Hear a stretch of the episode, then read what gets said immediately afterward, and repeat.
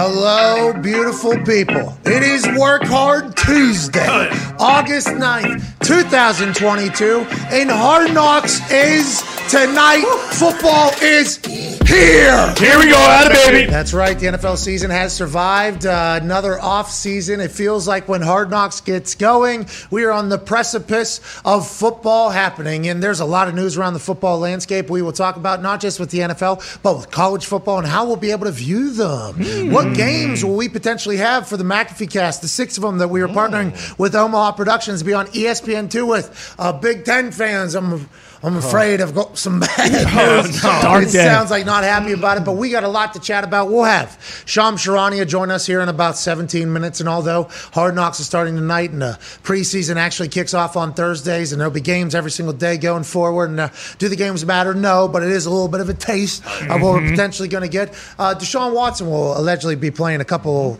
series for the Cleveland Browns. Okay. Let's, let's assume there'll be no. There'll be no, conversation no, about no one's that. gonna talk about it. That's going to be happening. There's a lot of that, but the basketball world is cooking strictly because Kevin Durant is a fucking G. Hell yeah. So we will talk to Shams Charania about what's going on in that particular situation with the uh, uh, the Brooklyn Nets, which allegedly a conversation had taken place where there was, uh, hey, it's either me or this coach and GM. Mm-hmm. And the owner, I guess, came out and said, "Well, I'm going with coach and GM, so sorry about Yeah. it." Yeah.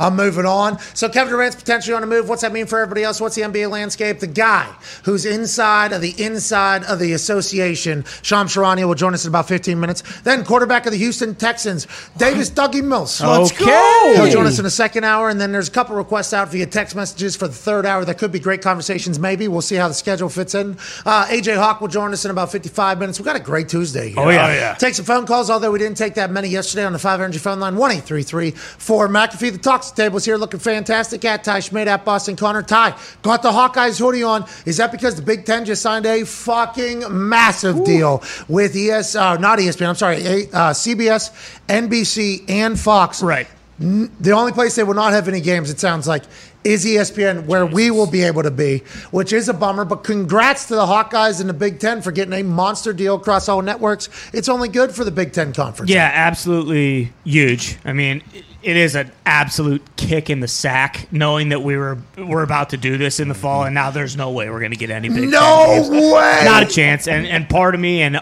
all the all the Big Ten maniacs out there, Brother. brother, they'll feel the same way when I turn on a game at noon this year, and I don't get to hear Dan Orlovsky and Beth Mowins on the call oh. for Northwestern Illinois or you know Indiana Rutgers or whatever the case may be. It's going to break my heart. It's going to break my heart. That being said.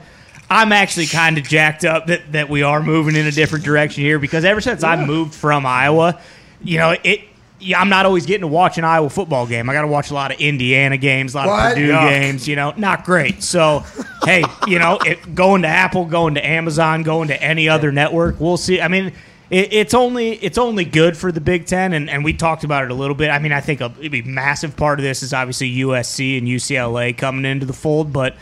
Good time to be a Big Ten fan unless you're doing a McAfee cast on ESPN two this fall. Yeah, right? then not great time. And not so much. Uh, that's basically just going to be the SEC and the ACC. There. Yeah. The Big Ten has signed deals with networks that had the SEC. So CBS had the SEC deal basically. Yes.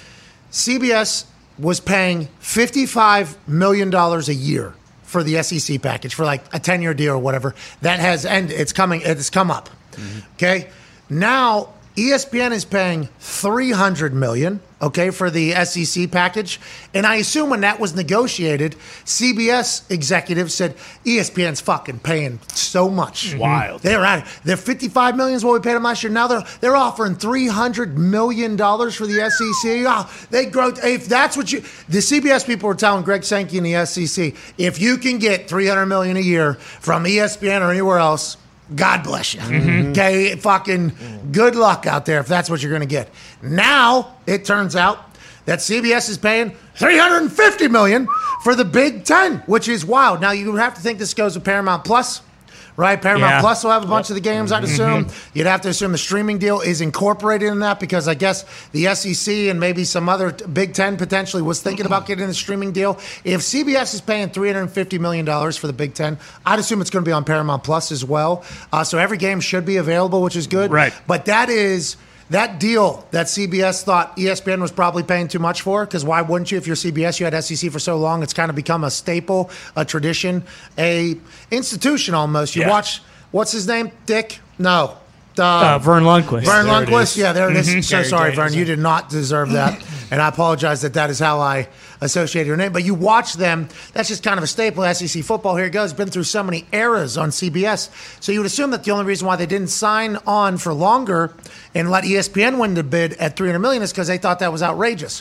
What has changed that now they're at 350 million for the Big Ten? Maybe it's they realize that content is king and like we need something if we're not Yeah. going to have this and they're looking around at the landscape and they're thinking amazon's going to get involved apple's going to get involved $350 million that is literally nothing to these companies if they mm-hmm. really want to make a play Right. so maybe this is a last ditch effort for cbs to keep football but if you're a big ten fan i think I think it's a great move. I, I think it's a great move. And for the CBS executives, they get to walk on that USC field. You know, Oh, yeah. USC. Coliseum, baby. They get to Whoa. walk right onto the field at the Coliseum, shake hands with Will Ferrell and mm-hmm. Lincoln Riley. Snoop Dogg. Oh, they get to go at the UCLA practice. Oh, Oh, they get to go and check out the UCLA facilities, which That's everybody right. trains uh-huh. at. Super nice. Mm-hmm. CBS executives get to do that. You can assume that also played a role maybe in it a little bit, but a lot of money being thrown around right now for college football, for football in general, and it's a great day to be a fan of the sport. Connor, I know you're not that big of a college football fan. right? No, not at all. Not even a little. Probably since Matt Ryan was actually playing at BC was the last time I like rooted for a team in college. And this is strictly because you are a tribal based rooter and better as well. Yeah. You're only betting on things that you're fans of. yeah, exactly. And also, it has to do with the fact that you know all four teams in Boston have won championships in the last you know ten years. They're so- a professional sports guy. Exactly. It's a professional sports town. It's a title town. It really isn't a national title town. Yeah, BC's kind of stunk. Even though Yeah. um, Anthony Castonzo came out of there. Yes, he did. Matt Hasselbeck came out of there. Uh-huh. Obviously, Matt Ryan, Luke Kuechly. Uh, also- AJ Dillon. AJ, I was about to say, I thought AJ Yeah. Dillon Sauce was from there. Zion Johnson was a first round pick to the Chargers. He's from BC. They still have studs. Yeah, but if you don't have a great team, it's going to be tough to uh, compete with uh, No. fucking Joe New Tessitore's son. Yeah, no one gives a shit. You're right. Stud. He's Stud. Long If I'm not snapping god. He was a No, kick there's- punter. He was a punter. Punter, Punter. yeah. Back this He was a thought he was a was holder. stud. That guy. He was a holder. He was a punter, probably. Okay. Yeah. No, he's a kicker. I'm pretty sure he's a kicker. Yeah, I think so too. Really? I think he was a great kicker too. He was yoked up. Yeah. Oh, okay. Yeah, that's Don't be. sweet. But obviously, Doug Flutie's son, he's on the team too. Well, Doug Flutie Doug also. Flutie. Doug Flutie. Also Boston College. Uh-huh. Mark Herzlich. Yeah, Exactly. Yeah. Shout out to Herzlich. Sure. No, their starting Mathias quarterback for Kiwanuka. this season is from Pittsburgh, so Who? respect him. Boston College's Yeah, quarterback. Phil Jurkovec, he's pretty good. oh, fucking Jurkovec out of Jurkovec, Pittsburgh. That yeah. guy's going to go ahead and tear it up for the Eagles. They might be back. Holy shit. You know, they got alumni field up there. That's Yeah. where the Boston Oh, College yeah. Eagles mm-hmm. play on. I know. Mm-hmm. I've been there before. And we were just paying tribute to all of them right there. Yeah. That's right. Shout out to Tessitore's kid. Shout Yeah. out. They got to fix the rules up there. Though. They're, they're not really letting tailgating happen in the tailgate spot at BC anymore. What do you mean, no booze? Yeah, it feels no like they're- booze in a What? lot. It feels like they're gone soft up there. Oh no! Everyone's just smoking legal dope now. No one cares about drinking and going to the game. So they said nobody aside from our students that are currently on campus come to these games. Boom. Let's make it even worse for people's Yes, experience. Why are they exactly. doing that for? I don't know. It's kind of bullshit. It's probably because it's a hockey town now. You know, especially BC, BU. Those Oh colleges. yeah, they're in the the ice, the frozen Yeah, the floor. bean Yeah, pot. They're more. No, they're more. The bean pot as well. The bean pot is uh, strictly They play the Boston bean pot. Teams. It's like the Crossroads Classic in Indiana with basketball, but it's Oh, hockey. that's Oh, yeah. Oh, Oh, yeah. It is the bean con. exactly. Because of Flicking Boston. beans. baked Yeah, beans. yeah, that's We're why. trying to. Yeah. Well, you there's should- not conflicting reports. Well, wait till we you- are right. You are not. If you were to see the bean pot trophy, I think you'd question it a little bit, maybe perhaps. but- Anyways, the bean pot does take place up there. It's more of a Frozen Four town. You're saying? Mm-hmm. Uh-huh. yeah, Yeah. exactly. And there's a probably like a ten year run where one of those two schools won like six. Does or this seven. affect you at all? This whole thing? I think I, I like to gamble on the college football games a lot. Yeah. I don't know shit about fuck what, what's going on. This year we're gonna have to do a little bit more research. Yeah. Mm-hmm. Because we're gonna be, you know, simulcasting a couple. Yeah, we're gonna be in the college Yeah. football landscape this year. Yeah, Yeah. exactly. Hey, let's take that in a little bit. We are going to be in the college football landscape this year. We got to remember that. Mm-hmm. Covering the games from every angle. We got to make sure we we pay it its due respect. Absolutely. Doesn't affect me at all though, because I have no respect for the game really. But No, no, I'm so- excited to but now watch you it. have You have to. Yeah, That's what we just said. starting starting what Yeah, we just yeah, said. have to. right now. I have some respect for the college game. That's very nice of you. I made a change today. You did. And this is what it is. Look at you. College here football. On this hard working Tuesday, August 9th, Mm-hmm. you have made a full change on how you view life, mostly because you've been forced to. But hey, Yeah. welcome to the job. No, yeah, I'm excited for college football. I, maybe I'll pick a team this year. You know, who knows? Maybe I jump on. Oh. Maybe I jump on a bandwagon. Oh, you want to talk about like me becoming a big time Mets fan? exactly. Bro, I'm fucking all in on Edwin. Uh-huh. Edwin Diaz and I now follow each other on Twitter. That's pretty oh, cool. Hit the fucking trumpets, dude. Yeah, I am on. so excited about it. Michael Cole has been a Mets mark for a long time. Sure. Yeah. Literally grew up doing that. So he saw the entire thing that happened yesterday on the show and some other people talking about me being a Mets fan.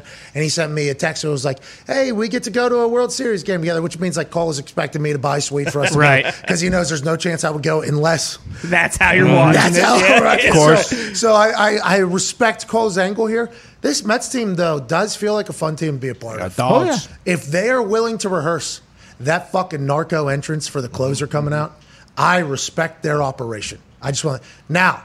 I did learn and was reminded this morning. KFC is a Mets fan. Yes. He has long, and this reminded me, he has long been posting like miserable Mets Oh, yeah. posts, right? Mm-hmm. Oh yeah. So this team has been terrible for a long time, and now they're good. Is this what's going on? Is This team that I am very new fan because I, don't- I'm not signing up for what KFC used to No post about. No. I think it's vastly different now, though, right? We're in a much different world of Mets, and I am. Listen, I will be a Mets fan. I will be an Edwin Diaz fan.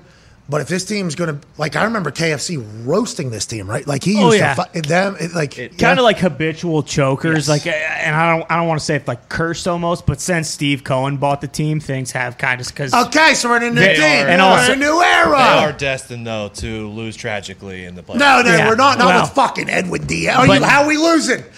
He's coming out, bro. He's coming out of that thing, and they're just hitting that. Hit the fucking Mm-hmm. trumpets. They're gonna have Timmy Trumpet standing on top of the fucking Citi Field, City Stadium, City Mm-hmm. Citi Field, City, yep. Citi Field. Yep. He's gonna be standing up on top. Of, all lights go out in the entire thing. One spotlight on Edwin Diaz. One spotlight on Timmy Trumpet. I can see it now. Mm-hmm. It's October, and all of the worries of the Mets are gonna blow it. Fucking, he's coming in 102 on the fucking paint. How you doing? We're, I won a World Series all of a sudden. With mm-hmm. Degrom and Scherzer, there's a chance he doesn't even have to pitch. Well, I, that's the thing. And then I would like the trumpets to be heard in the World Series, please. You know? I mean, th- hey, Game there's a, four. ch- there's a chance. I've said I, I'd love a Subway Series. You know, Mets Mets Yankees. That would be sweet. How but, upset have you been about this whole Mets situation? Nah, I mean, what are you what are you gonna do? You know, like it, none of this shit matters right now. Like, No, it you know, does in, matter. in They're a team- October. They're a team that has that guy. How you literally walk through the curtain. That's Uh-huh. what he's doing. He's walking through the curtain Mm-hmm. in WWE. Game is on the line, right? Because the closer only comes in when it's close and it Right. matters, Yeah. right? for sure. This is like a field goal kicker walking out for a game winner. Mm-hmm. And while he's walking onto the field, they're playing a full entrance song and him dancing basically with the fucking crowd and then making the kick. The amount of moxie that takes. I, I just, I can't help but be, this guy's my favorite fucking player. Uh-huh. I, the, the, and, and people are saying he was like, he's gotten much better. Oh yeah, for sure. Think about what this guy's been through. This guy, they're calling him Ed Lose. I Yeah. just- Right. There ain't nothing like having your name be Edwin, being a competitive person, and people calling you Ed Mm-hmm. More Lose. like Ed Lose. It's yeah, because that's in the that's in a grocery store. Mm-hmm. Right. Uh, more like Ed Lose, right? all, right, all right, all right, all right, all right. And then now, what happened? He just got better, faster to get the yawn, the Tommy yawn. I don't know if he got Tommy John. You just like, you throw that hard, and if you miss your spots, you give up a lot of homers. Like, which is you can't do that if you're a closer. He'd come in and like I think this year I saw a stat. I want to say the Mets are. I might be wrong on this, but I think they're like 65 and 0 in one run games, which doesn't happen a lot. So he is having a magical season. But yeah, a couple years ago, like he, he was coming in, and it was a lot of Mets fans would probably say like, hey, th- th- there's a good chance that this fucking guy's going to blow this. So he's been with the Mets, and the Mets have stuck with him through Ed Lose to now Ed win, win, win, no matter what. yeah, for the last couple of years, I think he was maybe with the Mariners before that or something like They were that. Yeah, Mets for, this is his fourth year with the Mets. yeah. So that's previous ownership too, right? Because Cohen came in Yep. here in the Yeah. last couple Mm-hmm. years. Cohen's a good guy too, you know, because Chris Distefano said he's a nice guy who did those dinners. All right. You're right. Seriously, You're yeah, I That's, remember. the only way. That's the only story we've heard Yeah, about. ever. I assume there's others, though. I don't. I'm not Uh-huh, so sure he owns a probably. team. We're not. I mean, in New York, but yeah, um, Chrissy Chaos. Christy Comedy. Chrissy story time. Yeah, Uh-huh. yeah. He uh, That was fun. Chrissy College Fund. Yeah, Chrissy Martinis. boom, Chris Distefano. Yeah. Yeah. Paisano came in here, told a story about performing at Cohen's like dinner, like Yes. at the head of the table, and then they paid him to stop or Yeah, something. handsomely. And Yeah. then they're, now they're friends and they get along. I remember huh? that. So he's a big time Mets fan, just like me now. Uh huh. Yeah, Ty's just a little bummed just because Edwin, you know, he's kind of pushed Mariano Rivera out of the sights of New York City. I mean, which that's he what a to mo- be. that's what a moron would say. But yeah, that's no, fine. no, that's just and what like I've I seen. told you, What like, happened? that's just what I've seen. He's trying to be a friend. It sounds People, like. yeah, Are you forget- trying to stick up for him right now for what the Absolutely situation is? not. He's fucking trying to throw dirt on Mo Rivera's grave. No. Which, hey, you know what, Edwin Diaz? Uh, get, hey, let's let's do it for 15 years before Oh, we wait, start wait, getting- wait, wait. This guy's Are the the best trumpets- ever. Are, are the trumpets I love ever his gonna entrance. Stop blowing. His No. entrance is awesome. His entrance is awesome. But okay, like I said, you know, Seems like he hates in it. two, week, Die. two weeks You from don't now. like Edwin two, oh hey, I- I- it has nothing to do with me Diaz, not is liking Edwin Diaz. What's the Just problem? When I saw Diaz, you, when I saw you tweet it- this the other it day,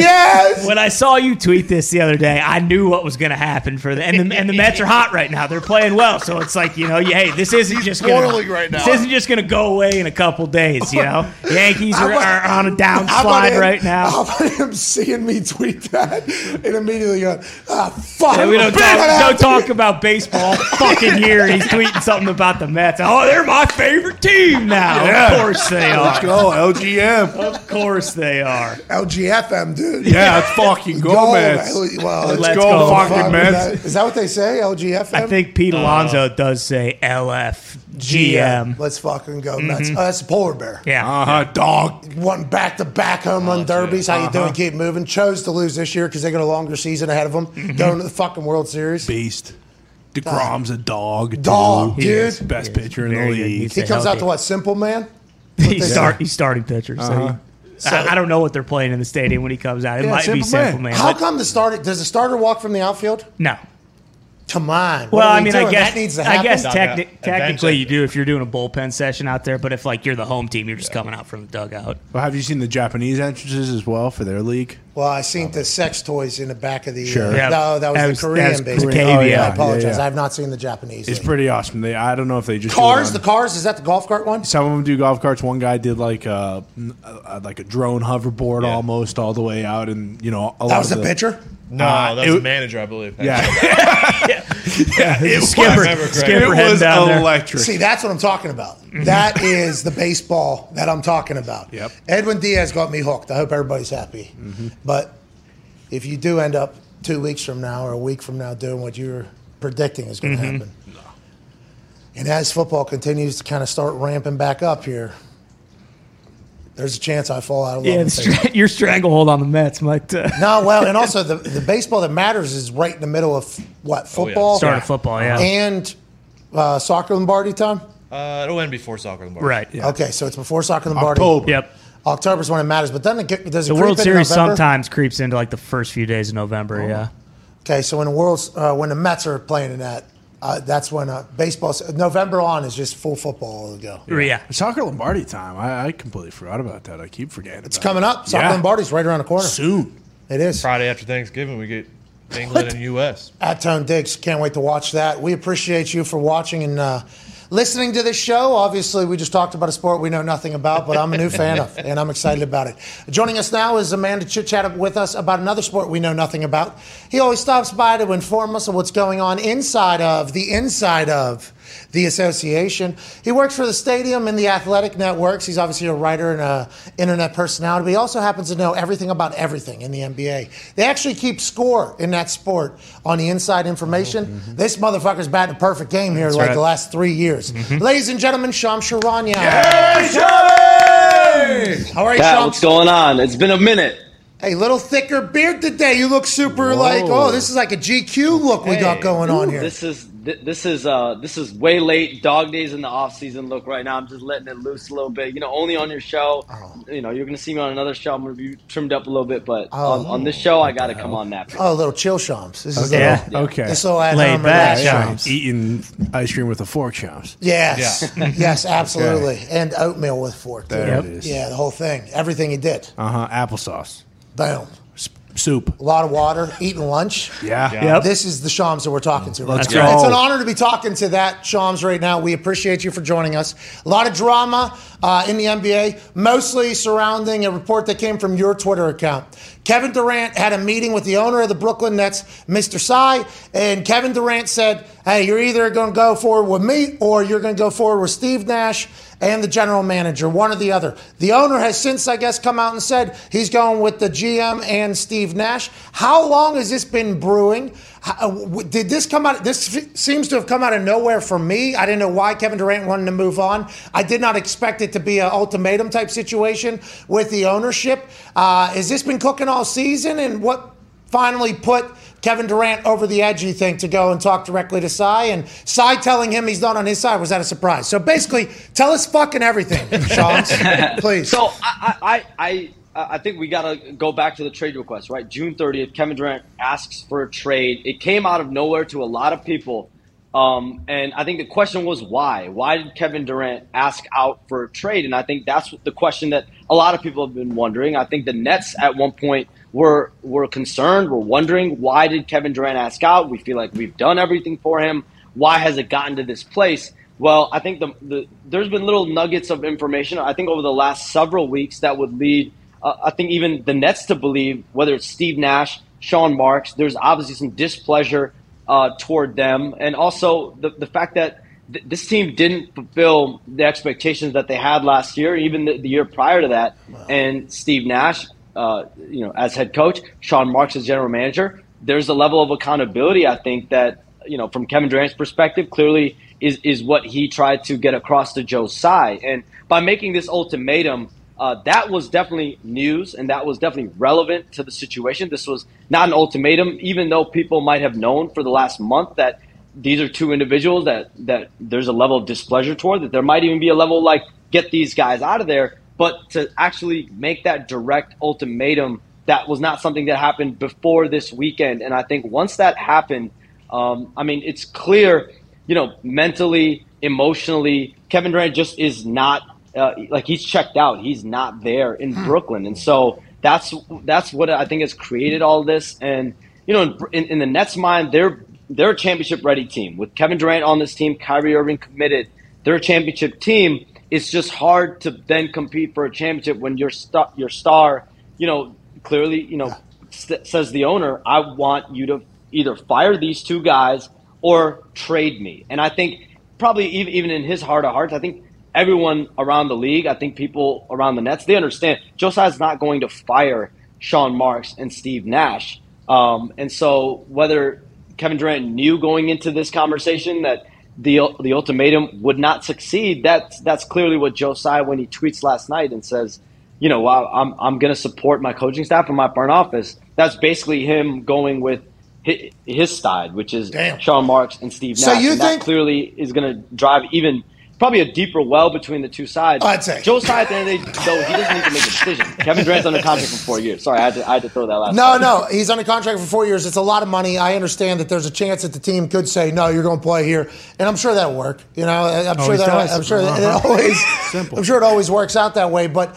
hit, did you kind of alluded to it? But I would like to kind of dive in a little bit more. Kevin Durant thought that when he went in and talked, like him and uh, Tsai's relationship was a good relationship, you think, going into this uh, meeting? Like they had a, a good relationship, one in there. Kevin Durant thought like he was maybe doing everybody a favor here, like, hey, this is, we can end this real quickly. Was Kevin Durant taken back that Joe Tsai publicly then said, hey, I hear the reports, they are true, and fucking, I am. like, did he know that was, was that a surprise as well? I, I think I, I, I don't know if Kevin Durant was surprised that Joe Tsai, within hours of the report, went out and supported Steve Nash and Sean Marks. But I think going into the meetings, I mean, it's clear, you know, whether it's that June 30th call, whether it's the meeting in over this past weekend in London that I reported, it's clear that the intent from Kevin Durant's perspective has been, listen, yep. this is how I feel.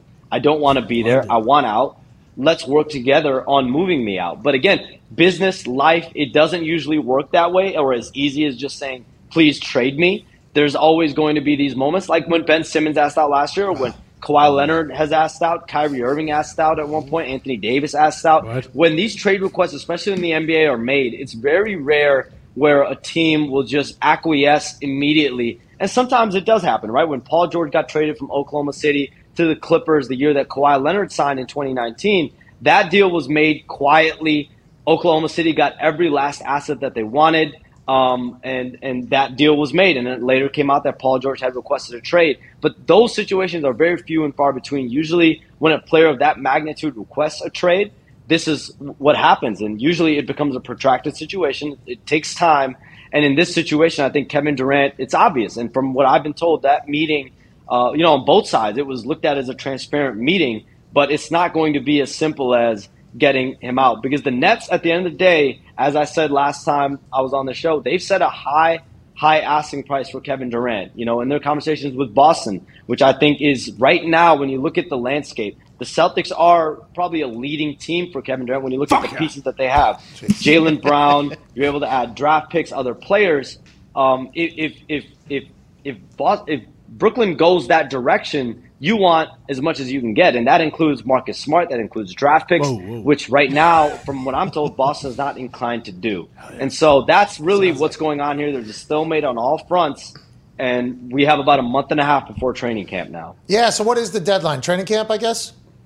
I mean, there's not enough, you know, there's no official trade deadline. The tr- official trade deadline's in February in the NBA coming up in 2023. So Yeah, but technically this- there is no deadline, but as you get closer to training camp, as the reality could set in, I, I reported yesterday there are there are executives around the league that are wondering if there is no deal, does Kevin Durant show up to training camp or will he sit and, and hold out? You know, similarly to the way Ben Simmons handled it, does he does he go the Jimmy Butler route? Jimmy Butler um, when he asked out of Minnesota in 20, I believe it was 18, uh, there was a trade request and he showed up to camp and, uh, you know, let's just say he made things uncomfortable. Does Kevin Durant go that route? I think a lot of those things are at play. And when you have a player that clearly has asked out, those things are on the table. Do you are you willing as an organization to deal with that disgruntled star? If you if you are, then you keep him and you go into the season and you see what happens.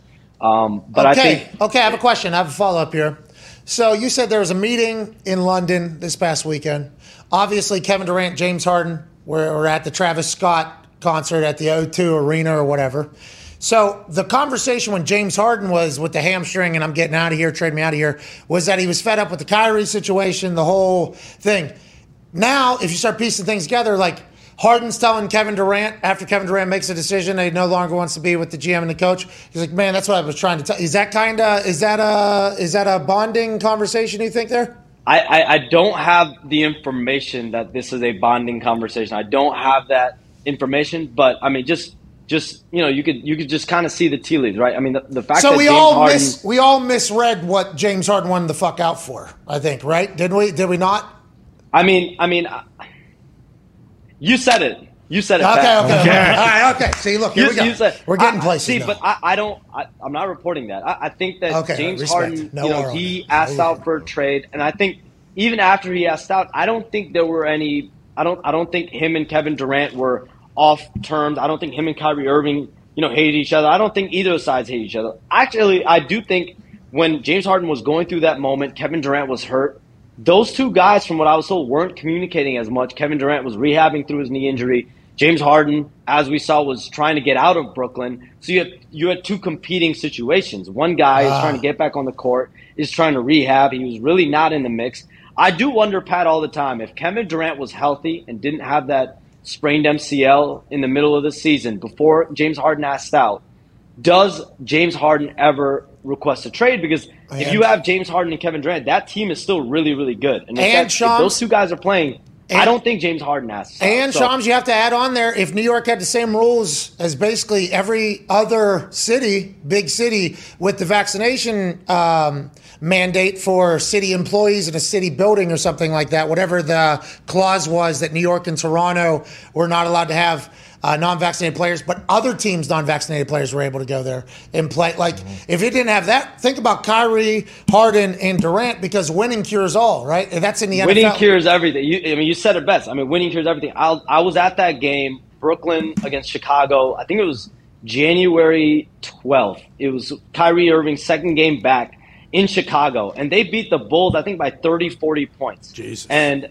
it, that was when, I think that was the last time the Big Three played together and succeeded together at a high level. That was when the Bulls were like one of the top, I think, one, two, three seeds in the Eastern Conference we never got to see those three. I think those three guys played a total of, I think, what, 16 games together? Man. It's it's crazy to think about that. Story The Nets are saying that right now. These three guys and they Yeah. played 16 games. They went 13 and three, Pat. Joe Tsai, owner of the Nets, is like, uh, "Hey, Kevin, where are you at this weekend?" "Uh, well, I'm in London, and Joe says, like, "Oh, you're going to the Travis Scott concert? Me too. Let's meet." I don't know if Tsai Meeting might have happened there. I, I don't have. yeah, I said London. I, I didn't give it a location. I don't know where that. is. Okay. Whoa. Kris Jenner's the best, by the way. I mean, it's just a nonstop. It's just a nonstop. Of course, that's happening at the Travis Scott. No, nonetheless, it was. They celebrated as if it was a big time show. So, congrats to Travis. Nice job, on fucking killing London town, dude. Absolutely killing it. Um, it's interesting how it's all playing out because the Nets have to be thinking to themselves as well. We paid this guy. We paid this guy. We paid this guy. We had it all set. We were the kings of New York. The Knicks were kind of, nah, we were going to do it. And then life happens the way it does and would never have the opportunity. Now it sounds like Kevin Durant's on his way out. Kyrie stays. And, oh, I got a text from this guy last night, okay, after I put a tweet up. I dabbled into the NBA world, into the rumors world, into the story world on Twitter.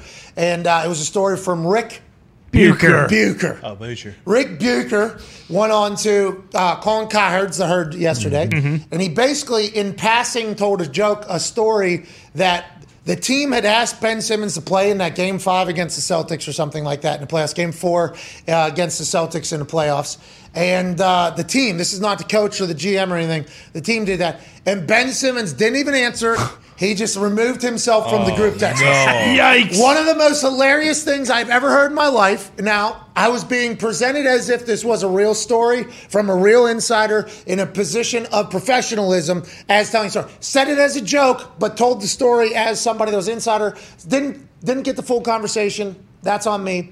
I get a text from Shams goes, "We have to talk about this tomorrow." Shams, you're telling me that this awesome, legendary thing happened and it, it went a little differently? Like he gave a response, like, "Guys, I'm really hurt. Fuck you," and then he left, or did this whole thing is a, a big fugace? Pat, I just said I just need to be on the show tomorrow. Yeah, yeah. Um, all, all I'm gonna say on this is this never happened. Whoa, whoa, whoa, whoa! Never Bucher, you're calling Bucher a liar? Never happened. And, and I don't- I don't think Ben. Simmons actually. Yeah, I'm gonna I'm gonna I'm gonna do some more. He's I'm, ruining I'm, my gonna I'm. I'm gonna give Ben Simmons some love on, on, here.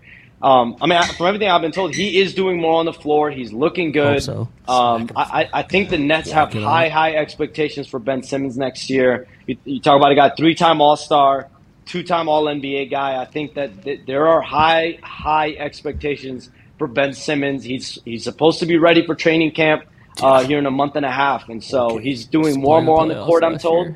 Um, so good news on the Ben Simmons front.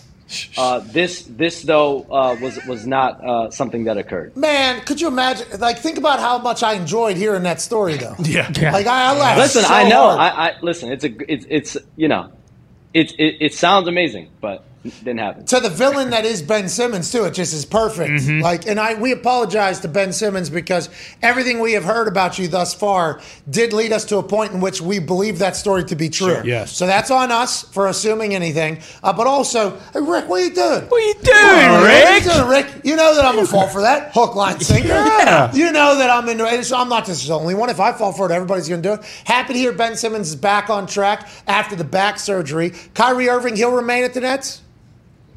So I mean, right now, Kyrie he opted into his contract. He's he's committed to the Nets, and from everything I've been told, he's been doing everything behind the scenes. When you think about leadership, when you think he's worked out, Kyrie he's, he's worked out with teammates. boys. um, you know, this off season, you know, lock. continuing to have those conversations with Sean Marks, Steve Nash. Um, from from his side, you know, he's entering the last year of his deal. There's not really much of a place for him to really rock the boat. Um, I think what you're going to see from Kyrie Irving is just a level of high professionalism, and I think that's what he's oh. shown since he's opted in. Now, the other side is this: him and Kevin Durant are very close. This is something that everyone knows, and I think at the end of the day, whatever Kevin Durant wants to do, you know, go through with the trade requests, you know, have feelings this way or that way. He's going to always support Kevin Durant as a friend and his happiness. But as far as you know, where this leaves him in the Nets, I think whether Dur- Kevin Durant is traded or not, I think you know Kyrie Irving has an opportunity to still be a net, and I think. The, the, the likelihood is still that right now the plan is for him to stay in net going into training camp in the season. All These things can all always change, but All right, um, I, I don't Ah, believe come on, as Kyrie. this stands right now, if Kevin Durant's traded, it's a foregone conclusion that Kyrie Irving's traded. I think that um, you know, it's really going to be about how these conversations keep going. Kyrie uh, allowed to play next year? Yeah, the mandate thing. He is allowed to play in New York City, but Toronto, there was just a memo that the NBA Cam. put out that going players are unvaccinated players are still ineligible to play in Toronto because of Canada's uh, and, and the overall vaccine uh, mandate there. All right, we appreciate Canada caring for people more than anybody else on earth. We do. Thank you guys. Thank you, Yeah. Trudeau. Thank you guys so much. Uh, Canada. Connor, your question for Shams. Yeah, Shams, you said Boston's probably the best offer the Nets are going to get, essentially. Uh, I don't know if those are your exact words, but that's what it sounded like. What other teams might jump in on uh, trying to go after KD? Because it does seem as though this situation, all roads lead to him leaving. I mean, when you look at the best player, Connor, that's on the board, I think Jaylen Brown would have to be that. I think if you can go get Scottie Barnes from Toronto, which right now Scottie Barnes is not on the table, I think you go do that as well. Um, but as it stands right now, Jaylen Brown is probably that centerpiece of a trade that makes the most sense. Uh, but uh, you know, Toronto, Miami, Boston, I think even Phoenix. You know, could Phoenix still come up with some kind of a package around Mikal Bridges and four, five, six first rounders to go send another team and try to get back in this race? Because once DeAndre Ayton had his contract offer sheet from Indiana, that four-year, $133 million deal, once it was matched by Phoenix, it really created a position for for Phoenix, they didn't have many assets besides Mikal Bridges and a bunch of draft picks. And so we'll see where Phoenix. It, it's it, to me, they are still very, very far behind from the rest of the pack. Um, but really, those are the three or four teams that I think can make still poses a serious threat for Kevin Durant. Shams, why don't the Nets just blow everything up? Like we all- we've heard that like everyone talks about all these these guys being like prima donnas and they can't play together. Whoa, but like, whoa. are we sure that the Nets just like don't know how to fucking manage or handle any of these guys? Like, what if they if they keep Durant? Like we've talked about, uh, you know, like stuff around the team. Like, there's no way they're gonna win with all the shit that's hanging over that. If they trade him, they're not as good. Like, why don't they just blow everything up and get draft picks? Yeah, I, I think that was. I think you know when you talk to people around, when I talk to people around the league, it's it's a you know before free agency, the question was what is Brooklyn going to do? You know, depending on what Kyrie, what happened to Kyrie Irving, I think there was a window of time there where you know maybe you go down that rebuilding route, but clearly Kyrie Irving stayed on the roster, and if you have Kyrie Irving on the team, you still have Kevin Durant under contract. You're trying to win a championship, and I think at the end of the day, Joe Tsai has proven as an owner he wants to win a ring, and you don't win a ring by trading out Kyrie Irving and Kevin Durant for a boatload of draft picks. That's why you know I think the Rudy Gobert trade gets thrown around a lot. Then fire Steve Nash. What Utah got? Oh, Steve's Rudy only been one year. Yeah, I know, but KD doesn't want to play for him. So if you want to win a ring and you, you keep one of the best players on, on the earth and just fucking fire Steve Nash, Well, what about Marks, pal? Yeah, he could he, he could fucking see the door too. See you later. We got KD. Yeah, Joe Tsai knows what he's doing. Let him run the whole operation. You think That's Joe why Tsai- there's a lot of I think I don't know if confusion is the right word. It's just a lot of uncertainty, and I think around that uncertainty, it. it Listen, it's not impossible. They could theoretically bring this group back. You can, you can, you can Sure. force, Yeah. you can force Kevin Durant back on this team. Uh, you know, if, if he ends up guy. showing up. yeah, Possible. for sure. Hey, Kevin see what Durant's you can do with this You know, him, hey, you know him Does better that than give you us. the best chance to win? We don't want to speak over you, but we are because you know this a Do lot it. more than Oh. us, so we apologize. Kevin Durant type of guy that definitely just yeah, all right, bygones be bygones, move on. I think everything I've that's not a right. I mean, right now it doesn't seem like that, right? But I mean, the closer you get to camp, you never know what can happen. The closer you get to the regular season, you never know. At the end of the day, you know, game checks can be involved once you Oh! start missing games. We saw what happened with Ben Simmons. He has about twenty million dollars up for in arbitration. Kevin. Is he going to get that amount of money from Philadelphia Is that what or not? gonna? Um, does Kevin Durant want to be in that position? I think these are all questions the Nets have to ask. You think Joe Tsai's going to Travis Scott concert so he can have a bunch of fucking draft picks, pal? No, No way. He's not getting rid of his. Hey, listen, I got Kyrie on the team. How you doing? Keep it Yeah. moving. I trade for Ben Simmons, and uh, I got a good Australian um, little happy hour I get to go to. Yeah. You do have to wonder too if Kevin Durant had a strong woman in his corner. Then All there's a listen, we're not that's- diving in. Did you hear? Did you hear that? Did you hear Colin Cowherd's entire take on that whole thing? No, I didn't hear that. What was it? Well, it was about Aaron doing ayahuasca and uh, him not having, him not being married, to have a strong woman, and then there was a lot of ricochet shots that went around the Oh entire sports God. world. Yeah, everywhere. The entire sports. Kevin Durant caught some. Kyrie caught some. I think there was some in other sports as well. Big Pharma got in there. Yeah. I mean, it was it was a full thing, and that's why that guy's a Bob Ross sports star. right. The picture he You painted. need, you, you need a strong woman in your life. I think it was your, it was just your anniversary, right, Pat? Yeah, Happy yeah. anniversary. Hey, thank you. Yeah, Sam kicks ass. She is awesome. But also, um, I got a lot of friends that aren't married, and it's like I think they're pretty successful too. But I'm not going to judge them strictly off of being married or not. Uh, you, Colin Cowherd had a way to do it though, and it sounded compelling. Yeah. Uh, last question for you, Shams. Here, we can't thank you enough for joining us. Go ahead, Tone. Sean, what's going on with Dejounte Murray? He is in uh, these summer leagues and he is disrespecting everybody, including fucking Paolo Banchero. Uh, what's the gossip around the league on that situation? And Paolo as a Um, whole. I, I mean, to me, uh, I think it, it, it, Dejounte Murray seems hungry. He seems like he has an edge to him. I Dog. think it'll be good Dog. for He's Atlanta. gonna be a I'm always, gonna, you know, Pat. I'm always going to look at it as a positive. I think Atlanta needs that edge, and if he can bring that edge to Dog. Trae Young and John Collins and that group, that's the type of guy that they need. That's the type of guy that they're missing. So Does- that's my take on it. Does everybody hate Paolo? Because he said, uh, "Would you rather have ten NBA All Stars or one championship?" And he was like, "I'm not even gonna lie, fucking ten-time All Star sounds sweet." See, I didn't even see that, but that's yeah. I respect the answer. At least he's being honest. At least he's being honest. yeah, but He's being honesty, I don't know if that's uh that's the right time and Keep place. that one in. with the, the the the Murray situation. And is Paolo? What is is he just? Is he just a? He's going to be a guy, and he knows he's going to be a guy, and everybody knows he's going to be a guy. Is that what He's the number gonna, one overall pick. You know, you got the number one overall pick, Shine. I think that's what Dejounte Murray said. Um, but from honestly, from everything I've been told, Paolo's a pretty carefree, easygoing guy. So I don't. I, I I'm not going to even speak on that beef. I don't have enough information on. it. Okay, well, I'm excited to hear that Ask Paolo around. sounds like a guy, though. Yeah. because he's incredibly talented. I think he put up like 40 or something in that same game. Balled out. Just a stud. Mm-hmm. Uh, just like you, ladies and gentlemen, the insider of the inside of the association, ladies and gentlemen, Shams Charania. Thank you, buddy. Here we go, at it, baby. Here we go, Ada Baby, into another hour of incredible, riveting sports talk. Last hour, we talked to Shams Charania, the insider for the insider of the association, about all the things happening around the Brooklyn Nets and the NBA as a whole. This is normally their offseason, so he had a little bit of a five o'clock shadow, didn't he? Yes, Yeah. he did. He was kind of kicking back, relaxing a little bit, utilizing a fork to eat some oatmeal. I mean, he is not normally in the game as much as he is in the game in this particular time of the year, but the NBA is still cooking, mostly because Kevin Durant told the owner of the Brooklyn Nets, it's either me or the fucking head coach, Steve Nash, and the GM, Sean Marks. And then hours later, the owner, Joe Tsai, said, Yeah, I'm with the GM and the head coach publicly. So Kevin Durant now wants out, still wants out. It's not going to get better, but that is worthy of a conversation because Kevin Durant is fucking Kevin Durant. Beast. He is a beast. Yeah. Maybe going to the Boston Celtics. It was a good conversation. Oh, this hour, we got a lot of NFL stuff to catch up on, and we're doing that alongside the Talks the Table at Ty Schmidt and at Boston Connor, and one half of the Hammer, Dan. Cowboys Tone Diggs, and joining us live from an attic in Ohio, a man who I can't wait to hear his thoughts on a new Big Ten TV contracts. Yeah. Mega deal. Mega deal.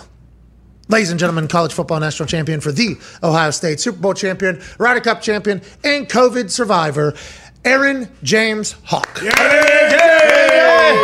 How you doing, AJ? Oh, I'm doing great. I, I felt it too. This earth is sped up, man. We gotta we gotta figure it out. So I didn't even I didn't even know that that was potentially happening, and I would have calculated for that whenever I went up to the top rope to jump off to the side for the Swanton Bombini. But now that I'm learning that literally what I was standing on was trying to move out from underneath my feet faster than it ever has in history. I mean, it makes a little sense. Maybe I give myself a little forgiveness for that entire thing happening. out there. Absolutely. Jesus, why is it happening, AJ? We'll we'll start with you, I guess, and that's how we'll start this hour. Is it COVID related? All right. Whoa. Well, Okay, pal. not oh. well. Allegedly, Like did that did that somehow speed it up? AJ Fauci over here.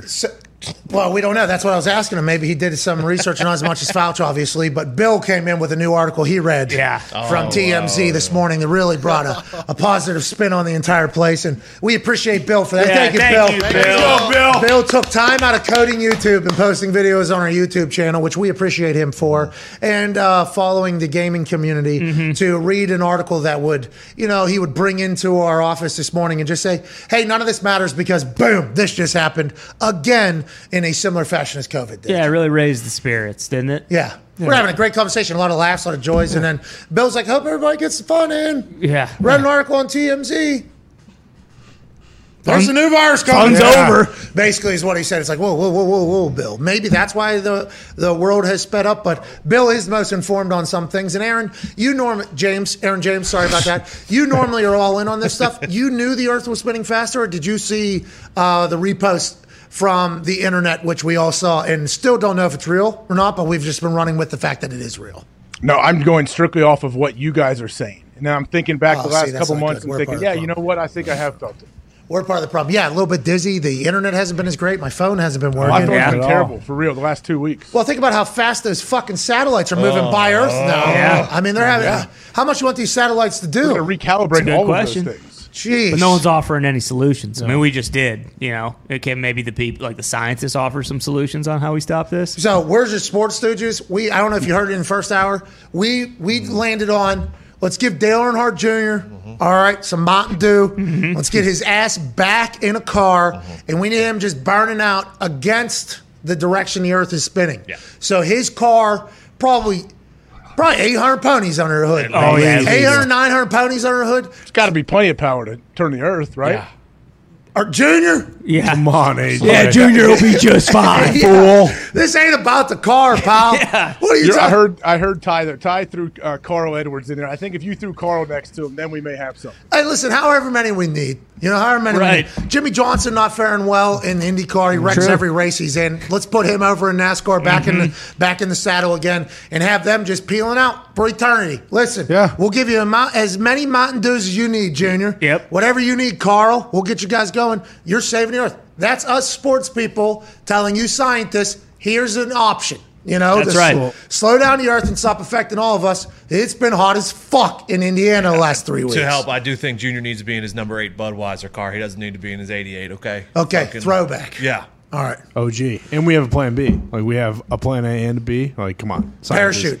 Step parachute in Put and parachute on the chestnut car. just eating, Eating dirt. gravel and Oh yeah, so it's not as aerodynamic. Exactly. So if we make Earth less aerodynamic, you know, because every time I see a photo of it from space, it's this perfect sphere. Like a marble. If you get Joey Chestnut to eat out a slice, that's naturally going to bust down the aerodynamicness, dynamic, Yeah. the Dy- dynamicity, Yes. dynamicity, and it's going to slow down. There's two answers. You're welcome. We got Joey Chestnut, greatest eater of all time, Mm-hmm. and fucking Junior. yeah. And we are trying to fix this problem. Nobody else is, and that's a problem, AJ. That is what we've been saying. Hey, hey, I guess you guys are giving solutions. It's true. I- Most people just like to complain and they don't offer any solutions. So I guess you're one up on everyone else. Well, we're trying. That's what this show's trying to be. And joining us now, we have a solution for our "We are not talking to a quarterback for the Houston Texans" problem. Hell yeah. Hell yeah, we had that problem for a long time. Yeah, we did. And then Yeah. all of a sudden, this guy drops into the scene. Last year, we got a chance to chat with him, and we talked to him as if we're like amazed because. I'm not sure anybody outside of the Texans organization, Stanford, and this guy's friends knew how good and how quick he was going to get acclimated to NFL football. Not being chatted about enough, Kyle Van Noy actually said, I'd like to give a shout out to a young quarterback that has really impressed me with his knowledge and how quickly he's become an NFL player, and that's Davis Mills in Houston. Other players are saying the same thing. We got to watch him perform and chat with him. We learned his name, although giving him a nickname in the process, which I'm sure he doesn't love. Joining us now, starting quarterback for the Houston Texans, ladies and gentlemen, Davis Dougie Mills. What's up, guys? Thanks for having me on again. Hey, people are calling you Dougie, I heard. Is that real? I've heard it bounce around a couple times. Hate it? Hate it? I don't mind it. It comes from good people. Okay. okay, we go. Dougie! Hey, we're a big fan, Dougie. That mustache looks fantastic. How's Yes. training camp going? How are the vibes down there, pal?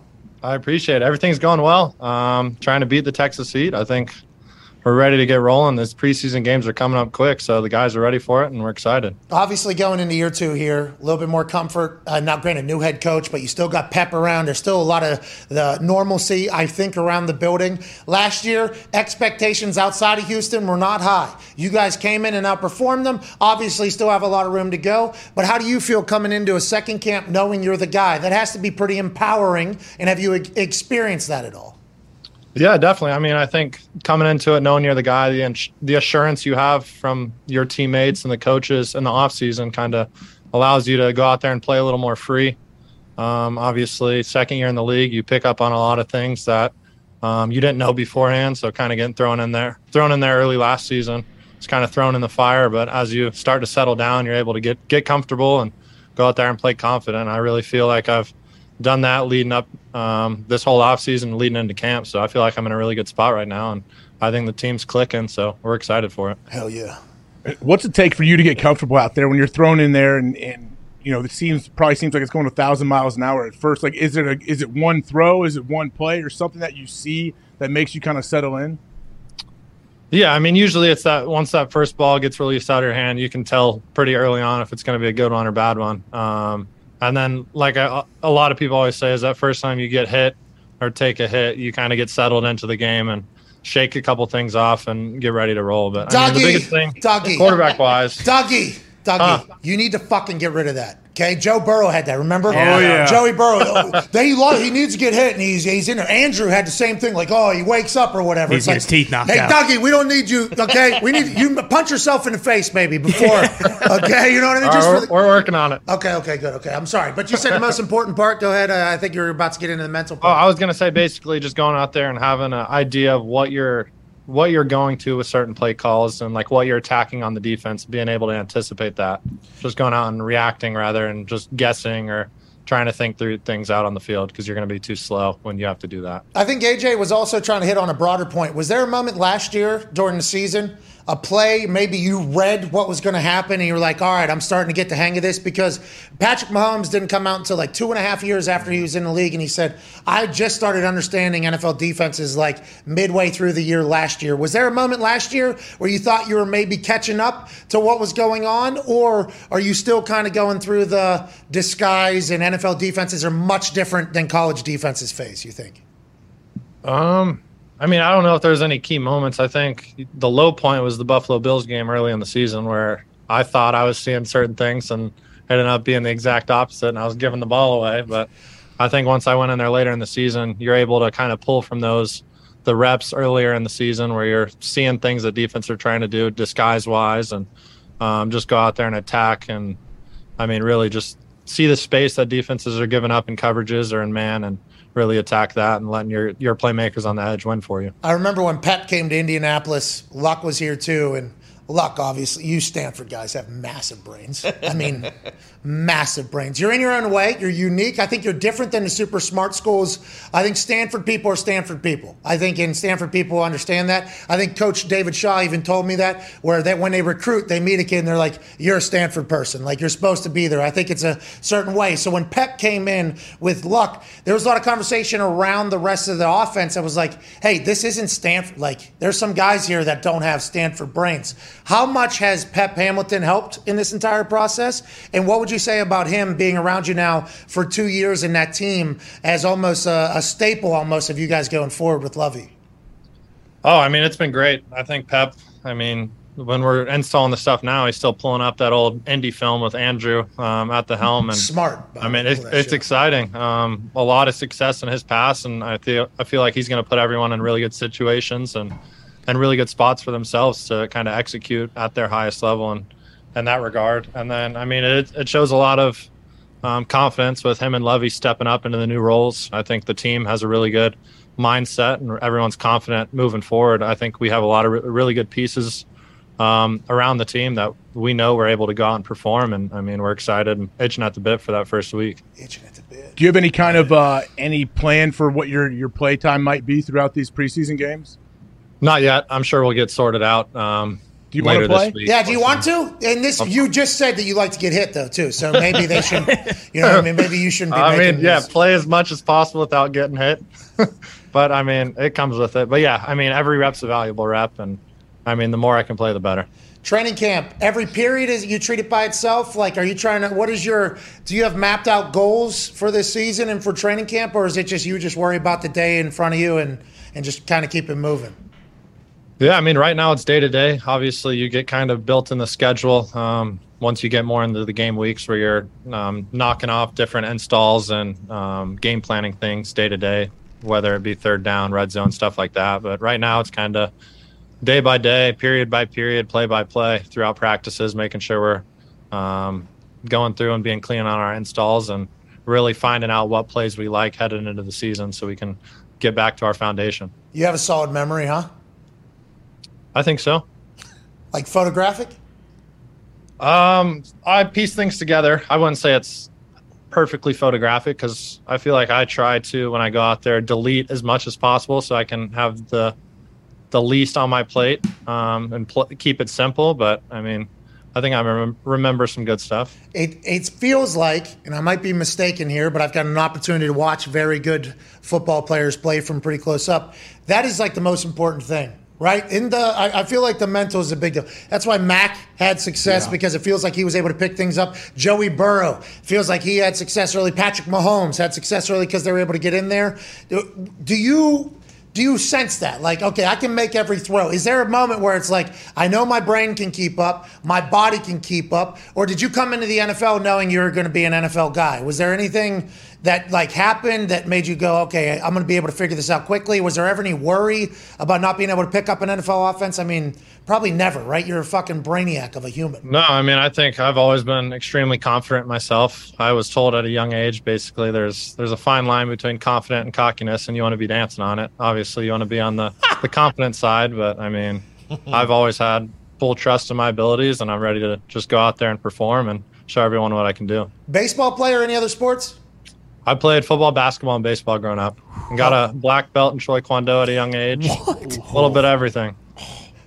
So you in, in what? Taekwondo. Choi Kwon Do. It's a Korean form of uh, martial arts. What is it? Strikes, throwing. Tr- Troy Con- Kwon Do. Choi Kwon Do. Yeah, look it up. Troy Kwon Do. Yeah, read a book, AJ.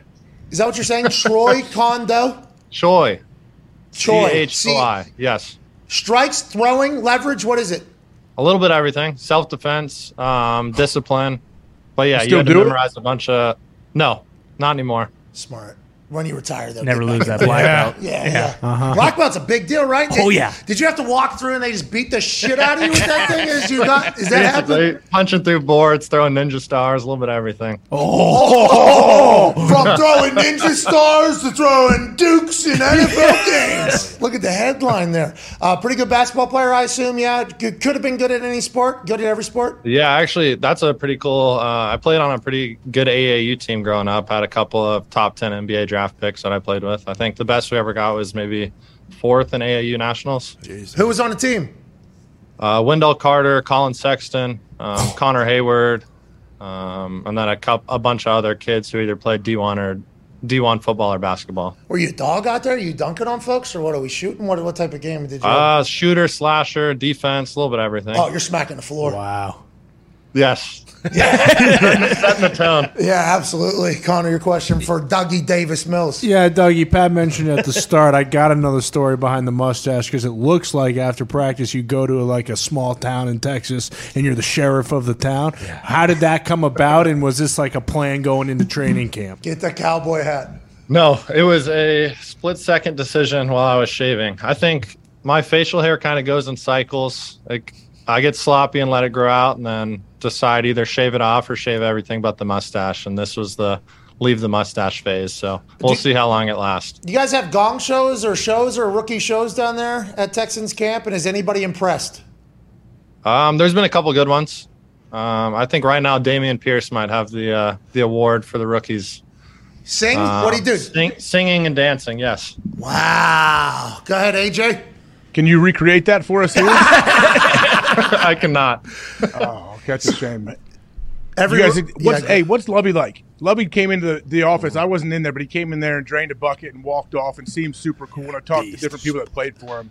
Seems like a guy that really likes to take care of his players, but also holds you accountable. Is that kind of what you've seen? Definitely. I mean, I think uh, we all have a lot of confidence in him. Um, I mean, he has the the past that we can look to and see that he's had a, a, lot of success. And I mean, we're really just feeding off of that. I think he has a really good control of the team right now. Obviously, he takes care of the players. Um, and I mean, we're really excited to get rolling. I think he's going to handle all the stuff on defense and kind of Pep handles the offense, but they're both kind of pushing us in the right, right direction. We're, I mean, pumped up to get going. There's a clip from Hard Knocks tonight that uh, is on HBO at 10 p.m., I believe, mm-hmm. of the Detroit Lions, and it's Deuce Staley and Aaron Glenn, two position coaches. Well, Deuce obviously on the offense, AG on the defense, and they're talking shit to each other. And I think Hard Knocks in the past has not fully grasped how coaches also are uber competitive and talk shit. So I was excited to see this clip and also pumped that the coaches relaxed enough while mic'd up on camera to act how they always act almost. Like that is something that Pep and Lovie talking shit right now. Offense, defense. Are you chirping at all? Is there any uh, any chatter at the Houston Texans practice, or is it uh, hey we're all professionals here type moment?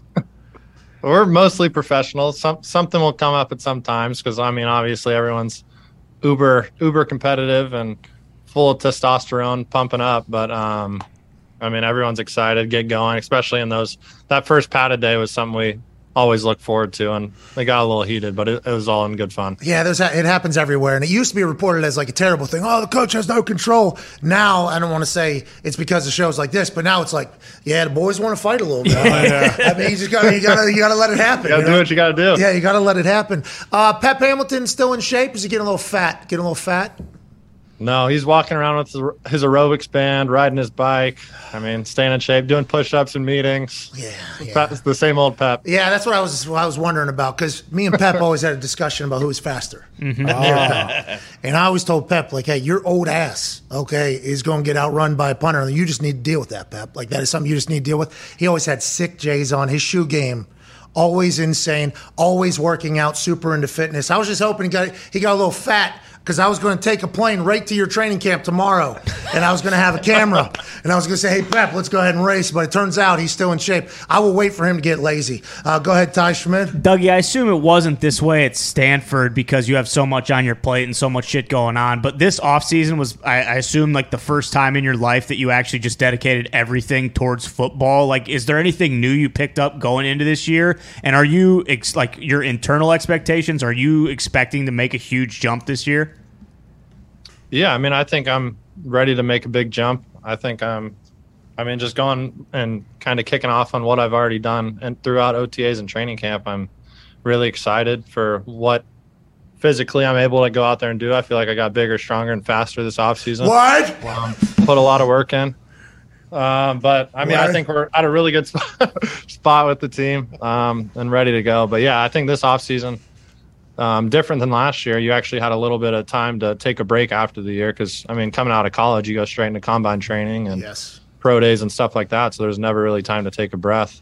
Um, and this year, you're able to sit back and relax a little bit, and get a couple weeks off after the season, then kind of kick it back off and hit it hard. And I mean, get everything going um, towards OTAs and to camp. So that's why that rookie wall is real. That rookie wall wall is very real for you know all rookies because it's the longest year of your life and it's the most important one and it's the one with the thing you've dreamt about your entire life has it in there. Because you have training camp for your senior season or junior season whatever it is.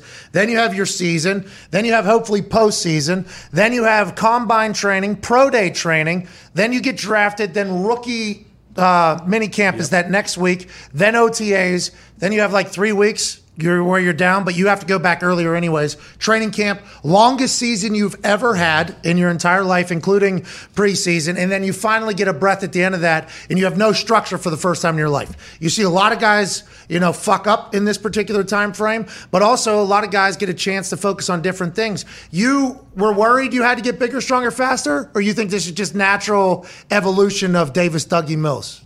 I think it's just natural. Obviously, I think I, I mean, with the schedule and I mean having some more time to just go in and lift and eat good. I mean, it comes naturally, but I mean also added some flexibility, added to the golf game a little bit. Whoa! Whoa. You a player? You a stick?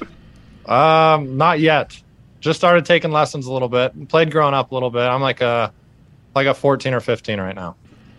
So you'll be scratching like a year. A year. Yeah, that's, that's, that's, the plan. Yeah, yeah. I don't know if you saw the depression hit me whenever he was like, I'm 14, 15, just, just started. Some, just started. I was like, right, this guy's going to be better than me in less than a month. I'm sorry. Go ahead, AJ. Did you get uh you get bulked up a little bit? You uh you plan on run the ball a few more times this year, maybe lowering that shoulder on people? Uh oh. I like to get hit. Why? You said I, I thought you said I wasn't supposed to get hit. Well, you're not. Um, AJ, no, guy, wait, that guy's an all-time leading tackler for the Packers. Remember that. I know. Yeah, yeah, yeah. yeah. Um no, I mean, adding a little weight just protects you from the times you will get hit. Um, I think I probably came in five or eight pounds heavier than I was playing out last year. So just trying to keep that weight um, and make sure a lot of times, especially doing training camp down here in Houston, cool. you want to come into camp a little heavy because you know you're going to lose eight or 10 pounds every single practice. So, I mean, it's hard to keep on that weight down here. So what is it? Is it smart about it? Is it like a hundred with like a hundred percent humidity down there every single day?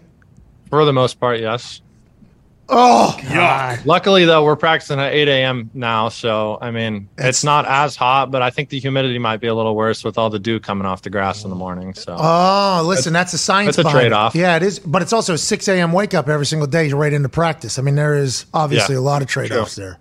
I'm not a morning person. Now, granted, it does not matter because punt period's the first period, five minutes. All right. Sounds good. I'm in and out of here. But like there are some guys that are not morning guys, but their lives and their jobs are dependent upon them performing at like 7.30 8 a.m in these training camp practices and i always remember being like man i am happy i am not you. Like, yeah. i am so pumped but it beats the heat so it's either one or the other. Then you guys just have all days. You have walkthroughs in the afternoon and then meetings afterwards. Is it a full day? How is the schedule of training oh yeah so it's base 8 a.m practice. Um, you get like an hour hour and a half afterwards um, for either lift time at lunch and all that stuff and then we start meetings around one or so um, and then go meetings from like one to five thirty, and then yeah, walk through at the end of the day to finish.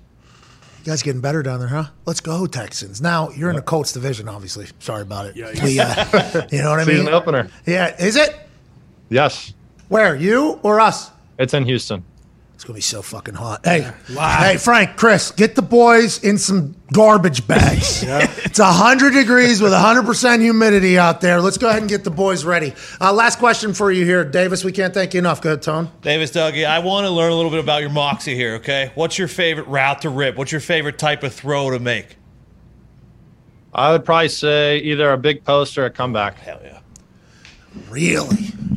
How about you guys have nets down there? You guys throwing yes, balls? Yes, we do. How come I haven't seen you've missed? You have not hit the net. Why don't you hit the net one time? Why don't you stop worrying about putting on eight pounds? We gotta of hide the secret weapon from the media. Ooh. Oh, oh, the Texans! Whoa. Hey, you're hitting that thing though. Is that just casual, standard? Every quarterback does those drills, and is it become this become like a new thing? Oh, yeah. Everybody's throwing into a net now. That's more so. We just do like little QB competitions after practice. We're not doing those too much in actual indy drills. Oh, that is strictly for content then. So the mm. Texans to give us, don't love feed content. us Dougie Mills, yeah. draining buckets, please. Uh, good luck with the rest of camp. Good luck with your second year. We can't thank you enough for joining us, man.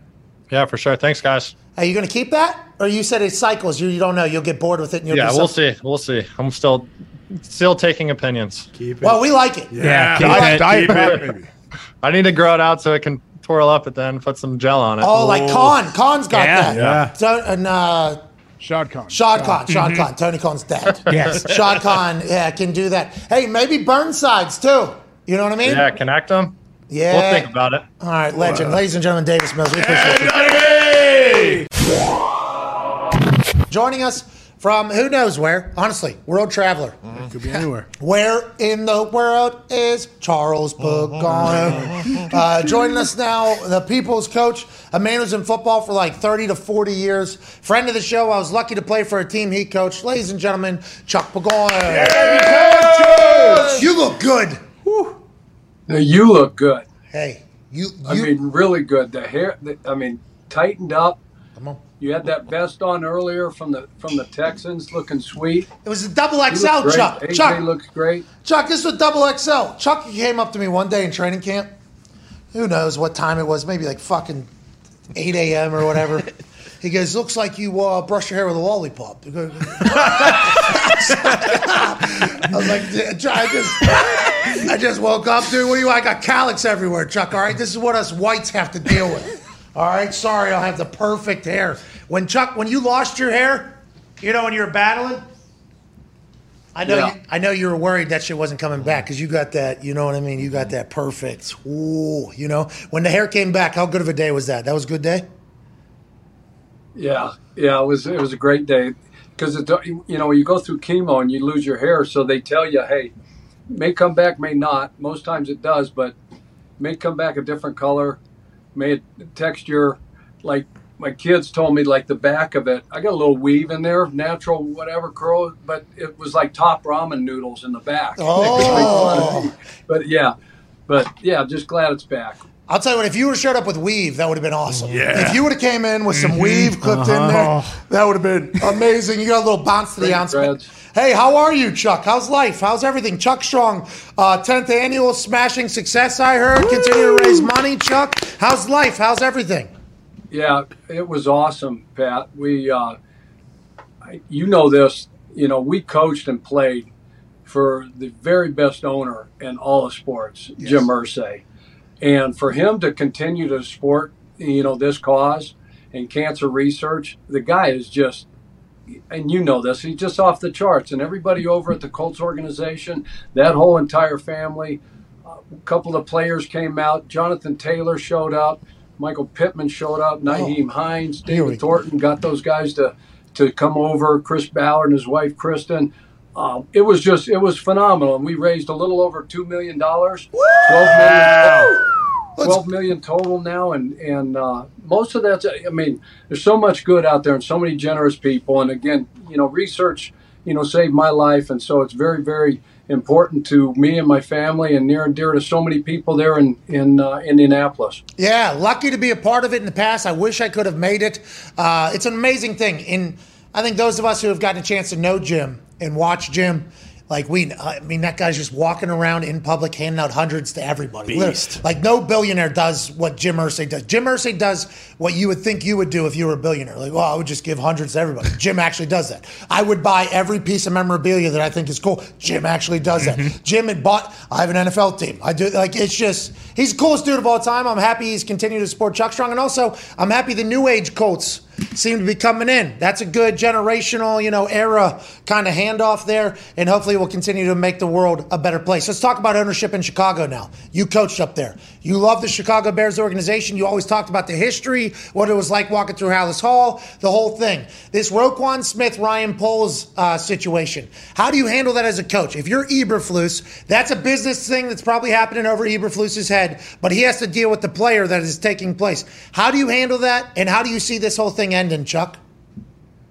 Yeah, Roquan's a, a great player, and you never want to see like they've got rid of so many guys. That roster's turned over, that building's turned over. Anytime you hire, you know, a new GM and a new head coach, that's expected. So there's a lot of change going on there. Yeah, that is an iconic uh, organization. The McCaskey family is is unbelievable. As a coach, you got to you of stay out of those things. I mean, you can't be in that conversation other than say, "Hey, we got your back. We're supporting you. We want you here. You're you know, we've lost Mac, we've lost this guy, we've lost that guy. We need you here, Roquan. You are, you know, uh, monsters of, of, the midway moving forward. And so you just see more and more of this on uh, day in and day out across all sports. Hey, there's none I mean, of this, like Chuck. One, Chuck. Like one guy op- opened up Pandora's box, and now it's like, okay, uh, Kyler Murray, it doesn't matter. KD, you guys were talking about KD and all these guys. They've got contracts. They've got signed contracts, and they all want to be. They want out. Chuck, it's hard to win a game in the NFL. It seems like there isn't a lot of blinders out there, Chuck. You know what I mean? Like the Browns right now, Kareem Hunt wants out of there. They got the Deshaun Watson suspension looming. How do you win a fucking game whenever that is looming over top of your team? You think whenever the team's ever going to win right now, guess what they're focused on? Fucking football. All that drama can't carry into training camp, right? Am I wrong in thinking this? Am I overreacting? No, you're exactly right. AJ knows that. If you're spending the first five, ten minutes of every team meeting, I walk in that room, down those stairs, you know, good morning, guys. Everybody say good morning. And then you spend the first five, ten minutes explaining all the distractions that are going on. What's going on with Deshaun? Why is Kareem Hunt? Over and over and over at nause, ad, ad nauseum, right? Then you're not focused on, okay, what are we trying to accomplish today? Getting better, you know, in all three phases. Here's what the day's going to look like. Here's today's situational football. So you're spending all that time, and it's impossible for those guys to keep the blinders on and the earmuffs on and stay focused on what they need to stay focused on. And, and you just, it just gets, it, it's tiring. Yeah. It just gets, it gets so tiring. And you, and you just trust your front office people, your GM, uh, you trust ownership uh, to get something worked out and get something done. Chuck, how do, how do you stay out of it? You said you have to find a way to, to stay out of that. I would I think a lot of people that haven't been in the NFL think, oh, the head coach can just walk into up to the GM or the owner and say, hey, get this guy on the field. I need him. I need him on my team. Like, and that's not the case. Like, how do you, I guess, find that balance when you know you have this stud player? You want to support him, but you also have to support your boss as well. No question about it. You just got to let them do their job. And you want that player on the field, you know, yesterday. You need them out there. You need them getting reps. and doing all that uh, all that stuff. They got new system coming in there, so um, you, again, you just trust those guys to to get the job done, and you have hopefully that you know there's a great relationship there. The communication is is outstanding. They understand how important he is to your future, to the success of that that organization and that team. So they're they're working their tail off. Both sides are working their tail off, but at the end of the day, they're trying to get to a certain place, a certain number, and until they get to that spot where both parties, you know, are happy, and they get a you know got a sign, and you know, then it's just it is what it is. So hey, we're not going to talk about it. We need to focus on A, B, C, and D. And then when it's done, it's done. I'll let you know. Hey, everybody talks about offensive new systems being tough to learn. Defensive new system, is that difficult for some players? Like Roquan's a guy. Any system he's going to do well, but the turnover of systems on the defensive side of the ball, it's happening in Indianapolis, it's happening in Chicago, it's probably happening in other places that we haven't really tracked because nobody tracks the defensive side. How hard is that for defenses to pick up new schemes? Is it all the same shit with new terminology, or is there actual separators and differences between uh, defensive coordinators, like vast differences? Yeah, so for like for like Roquan, he's been in Vic Fangio three four system since he's been in the league, and now Eberf- Eberflus is coming in uh, with Alan Williams, and they're going to run, I'm guessing a four three, um, what they what Eberflus knows and and knows the best. So there's there's absolutely going to be, from a terminology standpoint, again, offensively, everybody runs the same five run plays and, and five to 10 pass concepts. They just call them different things and they get to them in, in different ways from a formation standpoint, motion shifts and all that, but it's mostly the terminology. And hey, over here we called it this. It's the exact same, you know, formation, uh, route, blocking scheme, protection, all that, but we call it just something different. So there's always that that period of time where you're just trying to, you know, compartmentalize things in your mind. Okay, this is what the you know I, I know it as, and now we're calling it this. So you try to go in and say, you know, be player friendly. Say, okay, we can adapt a little bit of your stuff, a little bit of our stuff, and, and try to meet somewhere in the middle. But ultimately, it comes down to what they're most comfortable with and what they know, and and that's a that's a four three. So there'll be a learning curve for all those guys, and even Roquan. I can't wait to see how it all plays out. And whenever you think about training camp happening, Chuck, and I know you and Hey, you and your lovely bride Tina are having a great time, it appears. I mean, I've seen some pictures of you guys having a blast. You're living your life. The tan's good. You must be on the Peloton three, four times a day because you look like you're in incredible shape. You're traveling, you're seeing the family. Hey, there's generations of paisanos oh, yeah. everywhere. I mean, you're having a time of your life. Training camp season, though, it kind of sets in for all of us, I think. And I was nowhere near around football as long as you were or AJ was. But even me, like once training camp, I get I get antsy. You know what I mean? Like tonight, Hard Knocks. Are you going to be watching? Is that something you enjoy? And do, are you getting antsy like everybody else with football season being so close, Chuck? Absolutely. I mean, you just can't replace what we got out of the locker room in, in training camp and, and the grind and the relationships. There's so much stuff that you and I don't miss from being in that building yes, and yes. the situations, but there's yes, there's so, right. those relationships and and AJ knows it. How you just can't get that that fix anywhere else, and so you try to live vicariously, you know, through all these camps and watching inside training camp on Good Morning Football and Sports Center. But Hard Knocks, I mean, I wouldn't miss this MCDC spectacular that's about to happen for any for anything. I mean, just watching yesterday, I don't know who the player was. He had a, a player you know, called the team up. Jamaal Williams. Yeah, and so it's what four or five days in the camp, right? And it's just training camp, and and he's already in tears. Yeah. I mean, so it's it's the, it, I mean, he gave the speech, and like everybody's either like ready to, you know, okay, cuz you know, I'm hot, I'm tired, I'm sweating, you know, all this shit. You know, that was a hell of a speech, but maybe save that you know, for halftime when we're you know, Green Bay and we're down a couple tutties. You know, that was one hell of a speech. Hell of a speech in the camp. but no, I'm I'm super excited. I'm super excited to watch watch Hard Knocks and and, and watch MCDC go at it because they got a lot of former players like Chuck. You know, you guys were talking Chuck, about Chuck, that. hold on, Chuck. Watching that speech, dude. All right. It was an incredible speech, incredible moment. The way NFL Films cut it, I saw the entirety of it. Uh-huh. I mean, it was in there. Yeah. All I could think about though was me. I assume D Butt would be near me. Vinatieri would be near me. I assume even your ass would kind of trickle out there. You'd be, all right, dude. All right, let's get like as he was going, I'm like, damn, he's really holding the team hostage right now. But he was getting so emotional. I think a lot of guys were like, all right, all right, all right, all right, all right, all right. Well, listen, we'll listen. We have to have respect here. We appreciate it. But as that speech went on, I thought the exact same thing you did. I love that that's your take. Guys, four days into training, we we got a lot more mountains we're gonna have to climb. Like we need this speech later, but that's what we kind of learn about a team, right? I feel like we can actually learn a lot about the Lions through hard knocks. Do you not agree? Absolutely. Like during that little snippet, we found out, you know, the guys that are like interested and the guys that are committed.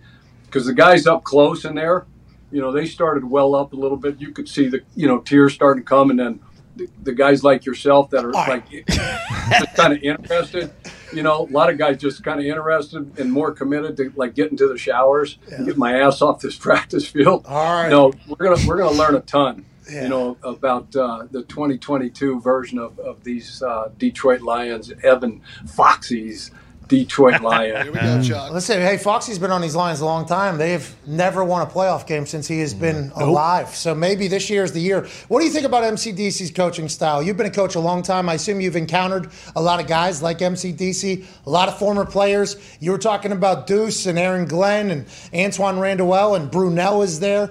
Obviously, players aren't always the best coaches, but it feels like they're all invested in this thing. How do you feel about what he's built up there from outside looking in? And obviously, that could change after tonight.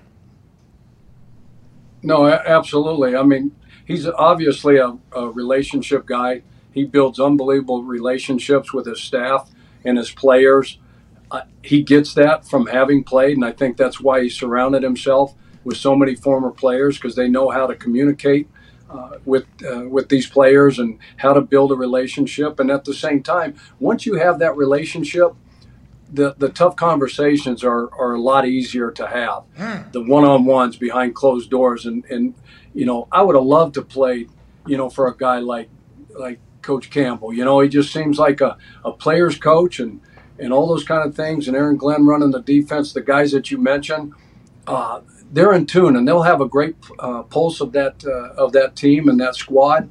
You know, but ultimately, Pat, you got you know what it comes down to is a bottom line business. Yeah. And at some point, point, you know, all the all the speeches. I mean, wow.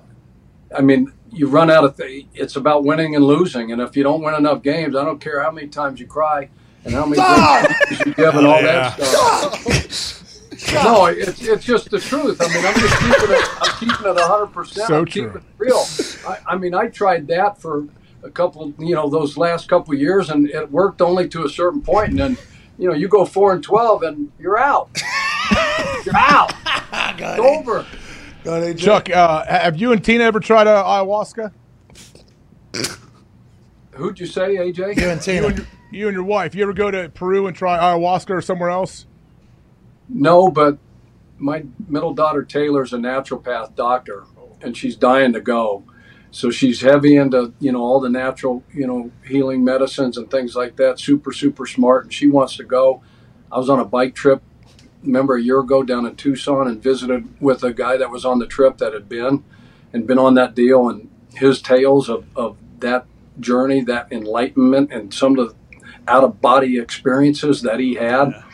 I'm like scared shitless right now to try that. You know? Yeah, yeah. You don't know where it's. I'm pretty happy. That's what. That's my thing. Like I'm. and I and I got a lot of love in me already. I don't know if I the cup any more than this cup runneth over. I mean, it's it's really it's interesting, and it says it can you know bring out all these demons and all these things that Yeah. maybe you experienced as a kid. You know that you're you know not wanting to talk about right now things that happened in your childhood and and like I'm good right now. I'm in a good spot. I'm like, you know, Yeah, they're hey, they're stored away I, for I a reason. A, I almost hit a hole in one. I sent you that shot, a hole in one at Holliday Farms. This far? That was very close. How far was that? 140. What was it? Uh, eight iron. Eight iron, exactly. You're you know my game. Yeah. Yeah. So I was out there with with AC and Chad Pulley hosted us. Jim Ratliff, a couple of AC's buddies. It was that thing is really. Have you been out to Holliday Farms yet? Is it in Indiana? Excuse me. Is it in Indiana?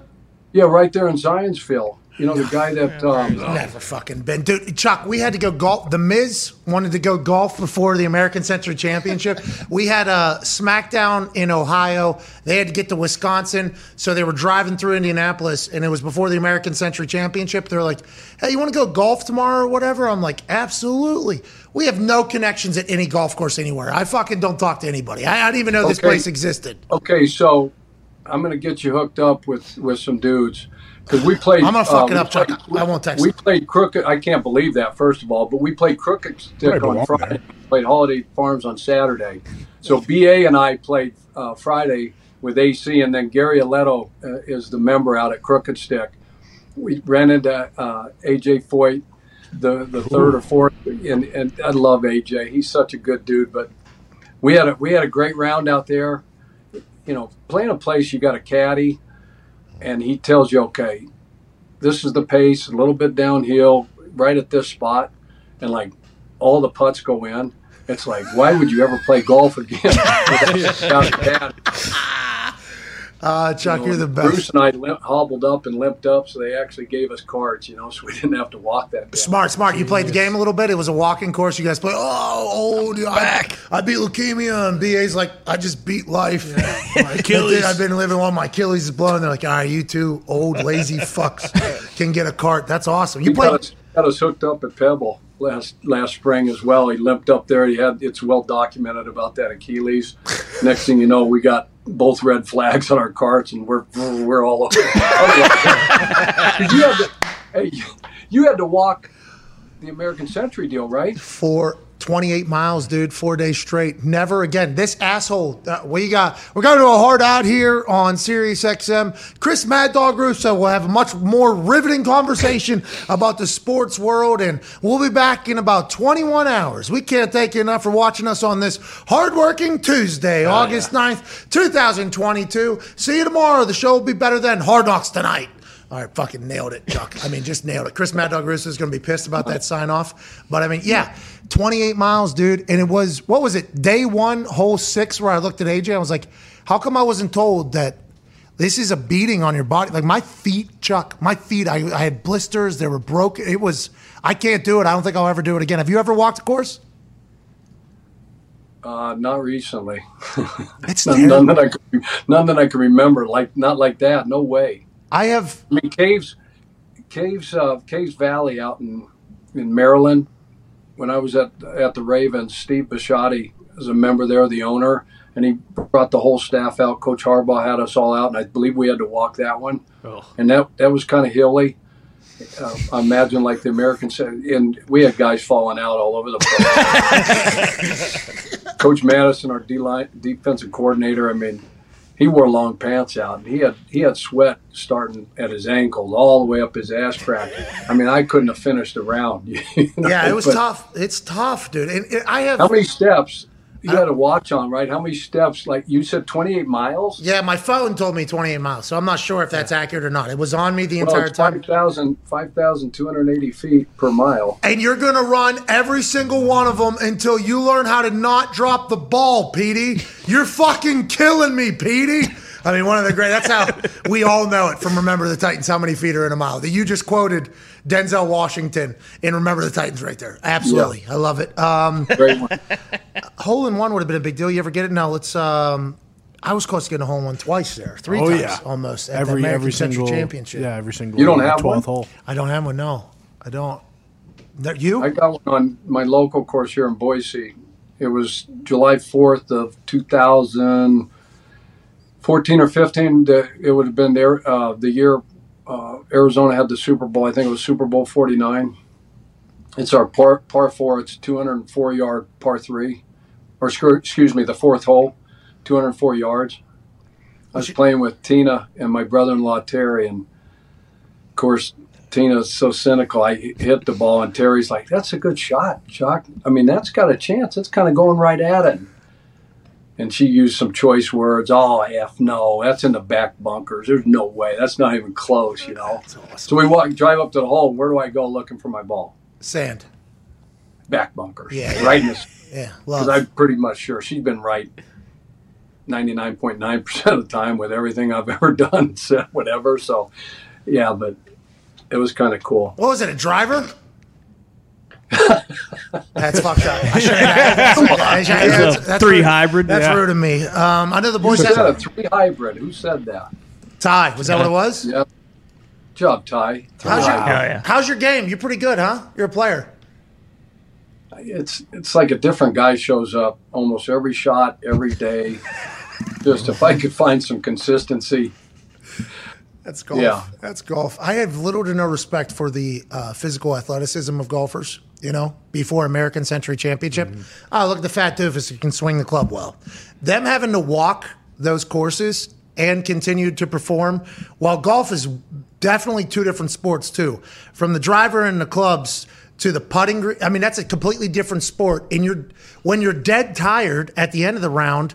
That's when it matters the fucking most, and it gets hard. It's like my respect for golfers after that American Century Championship, like through the roof. Yeah. I, I, will never ever think anything negative about golfers going forward. I can see how they could do everything that they do on that course, and I can't do anything that they can do out there. It was a humbling experience, Chuck. Very humbling. They're they're saying the same thing about you know players in the National Football League, Major League. I mean, they train. That's their training. That's all. That's all they do. So their body adapts to all that walking and all that swinging and everything like that. You know. So can you like? and you have such a great appreciation for like the run Tony Finau is on right now. Yes, especially dropping it's, his wife's phone. In yeah. mm-hmm. He's partying. Remember when he hit that hole in one at the on the par three day at the Masters a couple years back.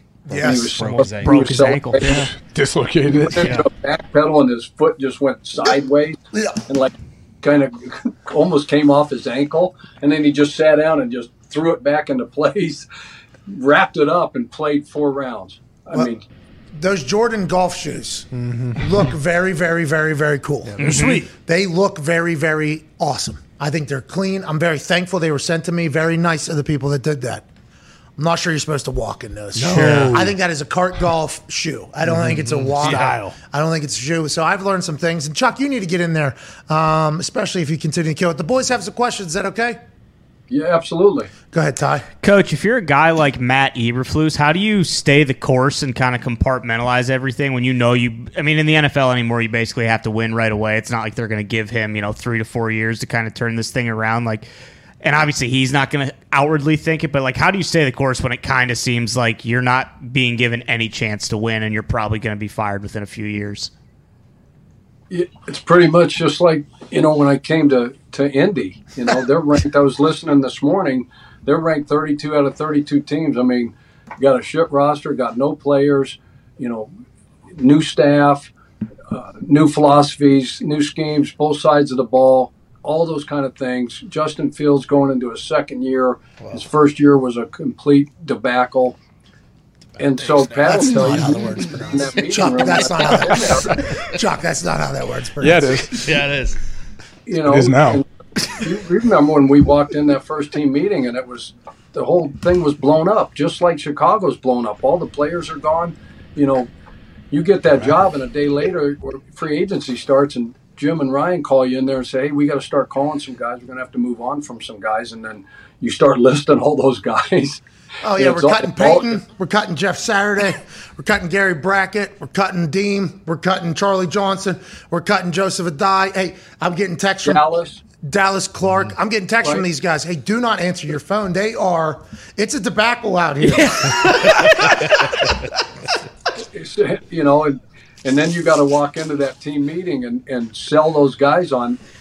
I, I don't want to hear one person say, you know, the R word, rebuild that is not the case. I mean, you guys wouldn't be sitting in this room if you didn't have the talent. It's your opportunity now, and you got to take advantage of that opportunity. Oh, yeah. And that'll tell you blinders near, but you got to, you know, just keep keep moving forward and control what you can control. Keep chopping wood. All the cliches we use, and because you can't get caught up in all that. You only got you got what you got, you know, and you got to go out and it's your job as the coach is to to motivate and inspire those guys and and teach and and get everybody to buy in and get them on the same page and and because nobody wants to hear any of that shit.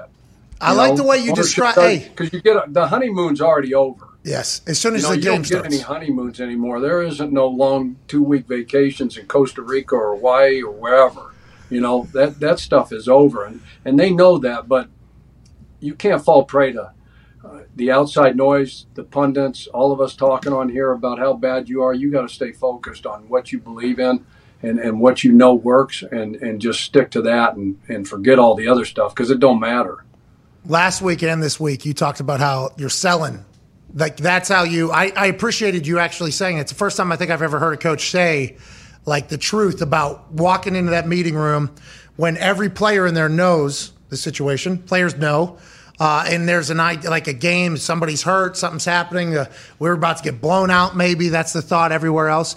And a coach you did a great job of every time coming in and shaping it felt like you were sell- you be- it felt like you believed every single week what was going to happen and how it was going to go. And in those moments where a team can potentially fold or crack, that selling is saving an entire season potentially. Is that how you view it? Like, hey, I. I believe this. We got to get these guys to believe this somehow. And is that your message to all your assistant coaches too? Like, we don't need to hear anything but selling them on this ship because there's already a lot of doubt if we start even thinking about this process. No chinks in the armor, you know, and it all starts with the with the head coach, and then all the Paul Reveres are the assistant coaches and your leaders in that locker room, and they got to be singing the same damn message. And because AJ, I'll tell you, you know, uh, one assistant coach, you know, walks into the room and you he gets on the board, and his body language about maybe the runs we've got in, running back coach or the wide receiver coach. Here's the routes, and he sits there and and he's like, hey. You know, I know we discussed this the other day, and we want to kind of do this, that, and the other. But coach, you know, you know, we've decided to run it this way, and that's just that's how it's going to be. You know, we'll just we'll just go with this way. You know, and those players are going to see that, and they're going to read right through that and go, "Oh, this is this shit ain't going to work. Yes, we got no chance." You know, so from from the top down, you got to sell, like as you said, you got to sell hope. You know, and and belief. We don't have any quarterbacks left. You know, in 2015, we got none. That was awesome. We signed those two dudes, and we only had one way to go, and it's the way that we did it. And because you guys believed, and because of the culture and the, and the assistant coaches and the job they did getting those guys ready, we went out and shocked the world and won a freaking football game with the Coney Island Thrasher and Ryan Lindley, who was driving Uber. We weren't supposed to be four days that. before this game. Supposed to win the game. Is that some of your best coaching you've done, Chuck? It has to be. That's selling. That's some of the best fucking selling you've ever done in your entire life. I think, like AJ, to your point, your question, we had a couple eight and eight seasons where, in two fifteen, when Luck went down after that Denver game, and then Matt Hasselbeck comes in, forty years old and thank God we had Matt. I mean, I love Matt and forever grateful for, for that dude. He is a real, real dude. And he comes in and goes, you know, five and three. Charlie Whitehurst, we bring in the building. We got all these pictures. Remember, we got all these pictures, AJ, of Charlie Whitehurst just getting murdered when he was at Tennessee by all by, over the building. And I'm walking him down the halls, and I start to talk to him and turn him just so he can't see himself just getting murdered by all these great Colts players. and I'm trying to find is there another way where there's not a Charlie Weis, you know, photo of him just getting sacked and murdered, you know, get to, the, get to the team room, but you know, those were those were the greatest the greatest, you know, you're most proud of. I mean, to win, you know, 11, go 11 and 5 the first 3 years and it's because of it's because of players and those guys over at like the Nets, you guys were talking about Brooklyn Nets. I mean, we can ship KD off and play hardball, but it's who said it, Switzer? It's not about the X's and, X's and O's. It's about the Jimmys and Joes. You got to have guys, you know. So, um, I don't know why I brought that up. but Whitehurst, dude, Charlie Whitehurst, he won some games for us, and then he blows his hamstring Oof. in Miami in the fourth quarter. You remember he was he Pat. The wheels came out of, off of Matt right in in like the third or fourth quarter at Miami. Yes, that shoulder finally went out, and Charlie's got to go in, and he's only been in two series. And he's trying to remember he's trying to get out of harm's way, and he's scrambling to his left side, and he just throws the ball up for grabs and falls in one of our guys' arms, and he completes the thing. And then he comes, he's grabbing his hand. We get sending Charlie, what's wrong? Well, I, I think I, I, think my hamstring is kind of torn. I, I think it's torn. I'm like, Charlie, is it torn or is it just sore? What what is it? What do you want me to do, Charlie? And he's like, I, I, think I can go a couple more snaps, coach. Let me give her let me give her a try. so he tried. I didn't give him a choice. We have no other buddy. Stephen Morris is the only other dude, and Pat hey, yes. that are left on the sideline. Stephen wasn't dressed. Up. I don't even think Stephen was dressed. Right? I don't think he was dressed. Uh, like I think there was actual yeah, conversation. You're right. I don't think. I don't think he. He might have been because all those other guys were were you know dead in the water and out, but. There was actual conversation about me potentially kneeling at the end of this fucking game. like this actually happened. This is a real so thing. We got we got a couple you know minutes left on the clock, and we're trying to take the air out of the game. We don't want to give it back to them and give them one last shot at this deal. And so it's third down, and here comes Charlie running for his life again, To the right. and he's running towards our sideline. And the worst thing he could do was like drop the ball or throw the ball and stop the clock. And the ham, you can see the you can see the hamstring and the leg. He's just trying to peg leg it. And he just dives right near the sideline. Ball comes out of his hand, goes out of bounds, stops the clock. He's just laying there, you know. And I said, Charlie, are you okay? And he goes, it, it is now torn, cuz. yeah, I think I, I think I'm done.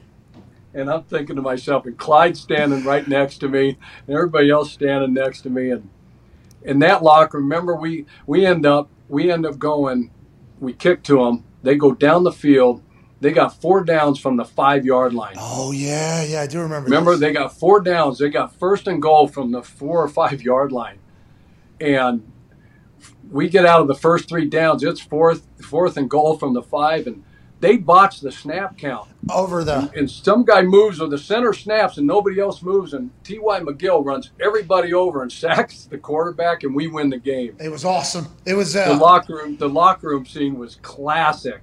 Whitehurst is a legend, by the way. Clipboard Jesus is how a lot of people know him. Him in the locker room on plane rides and at social gatherings He's a fucking icon living. that guy was hysterical. Massive respect for Charlie and him coming in there and, and, you know doing what he did for us. We were down what six quarterbacks at that point. It was like Jesus. I mean, it felt like it, it, was literally a new quarterback was just getting hurt somehow in devastating fashion every single game. It was like, all right, here we go. And then the Trashers and the yeah. the the Coney Island Coney Island Thrashers. Thrashers and the Uber driver coming in for the last week. It was like, of course, this is what the season is. All right, last question here, Chuck. We can't thank you enough. Tone, go ahead, pal. Chuck, uh, how do you determine, or how are these coaches determining who's getting playing time in these preseason games, especially now that it's three games instead of four? Yeah, great question. So when it was four, Tone, what we would do is generally play the starters, and maybe there were some that we held out a series or two 10, 12 plays, and then kind of see how those series uh, went in in the first game, and then everybody else finished that first one, and then we'd play about a quarter and a half uh, in the second preseason game, and then we always treated the third preseason game kind of as the uh, dry run for the regular season schedule. A, a, normal Wednesday, a normal Thursday, normal Friday. Play those uh, frontline players, those starters first uh, first and second quarter go in and have like a regular season halftime adjustment deal and then have those guys come out and open the third quarter. So my feeling would be with and then nobody played in the fourth preseason game. It was like you know they uh, made yeah. us cut down yeah some us cut people down did. the roster. Yeah some people cut the roster down from from 90 to i think 75 25 players which made absolutely no sense because you weren't going to play any of the starters. And so there's a handful of guys that got to play every snap of offense and defense and special teams. Yeah, and block for punts. Yeah. What a shit show that was, especially yeah. for the special teams coaches. Oh my God, what a nightmare! AJ, yeah. you remember those days? Oh, AJ, yeah. So now, so now with only three pre uh, preseason games, I'm sure they'll follow kind of the same model. Chuck, you remember uh, Jeff Fisher? We used to play the Titans the fourth preseason game uh, for a couple years at least. He would have a thing where they would, he would play his starters in the fourth preseason game. He would treat it like the third, and they would play at least the first half. I think. I think a couple coaches may have tried that. I don't know what his maybe feel like they get primed before the season starts. I guess. Yeah, I don't. Um, you hate to lose anybody in that. You get to a certain point, you get through training camp, and then you get through three preseason games, and, and your team is relatively healthy. You haven't lost anybody to a season-ending injury. I we just didn't want. I didn't feel like we needed to roll the dice and and and risk putting somebody out there that that we already evaluated, we already knew, and, and we still had some guys on the back end of that roster that that needed one more game to, you know, separate. You know, are we going this way or are we going that way with with uh, a certain position uh, and a couple players, uh, whatnot. So, and then you don't know if the team you're playing if they did the same thing or you were going to put your guys out there, and then you got a bunch of AYOs that are trying to make the team going absolutely crazy and trying to take knees out and do whatever. So, yeah, everybody, everybody's. It's not to say that one way is better than a, than the other. It's just everybody's got a different way of thinking, I guess. What'd you say? A Y O. All you others. What? All you others. you never heard that, Pat? That's a classic football term. I've not, but I've been on the field with all the AYOs in that fourth, in that fourth playoff game or the first fourth preseason game. Yeah punter position is the worst position to be in those fourth preseason games. If you're not going to get cut anywhere near on the chopping block and they don't have enough space, whatever the condition is for backup punter, backup kicker, or whatever, those fourth preseason games, Chuck. I'm catching that ball and getting that thing out as quick as possible. There's an insurance salesman, a McDonald's man, a Subway guy, a blocking for me, and it's easier to block a punt than block for a punt. I was scared to death going into those fourth preseason games against the fucking Cincinnati Bengals. I made my Hard Knocks debut uh, against the Cincinnati Bengals, backed up, punting. Somebody made the team. It actually said on Hard Knocks, made the team from blocking my punt. Forced me into a full fucking front flip on the block. Jesus. Bang. Guy didn't block anybody. Obviously, had no idea what the fuck he's doing. Not an NFL guy, never played a punt team before. And ever since that moment, I was scared to death in those games. Like, can we please just get to the regular season? Feels like nowadays there's a lot less um, respect put on the reps in preseason games than it was maybe even just a couple years ago, Chuck. It really does feel that way. Justin Herbert has never played it down in preseason football, and he will not this year either. Nope. That's that's very different, isn't it? I think it's it's a whole new culture almost. No, I mean during practice, during training camp, you're going to get, especially as much um, of these joint practices that are now taking place across the league. Those are controlled environments and so you can keep, you can get your quarterback. We're talking about Herbert. You can get your quarterback plenty of work uh, with, you know, the first, second down, the mix downs, third down, two minute, all that kind of stuff against your own guys. And then if you go uh, joint practice versus another team, uh, hopefully a different uh, defensive scheme. So you see a different uh, defensive scheme, but you can pretty much uh, be assured that you can get those guys out of there healthy, you know, and so they're not going to risk, you know, in a preseason game losing the most important guy, the most important position, uh, you know, on the team. And and then there's others. I mean, that are going to like Trey Lance got to play. Oh yeah, he hasn't he hasn't played football in a hundred years. It sounds like listening to everybody. You know, so he he's got he's got to play. He's got to get some burn.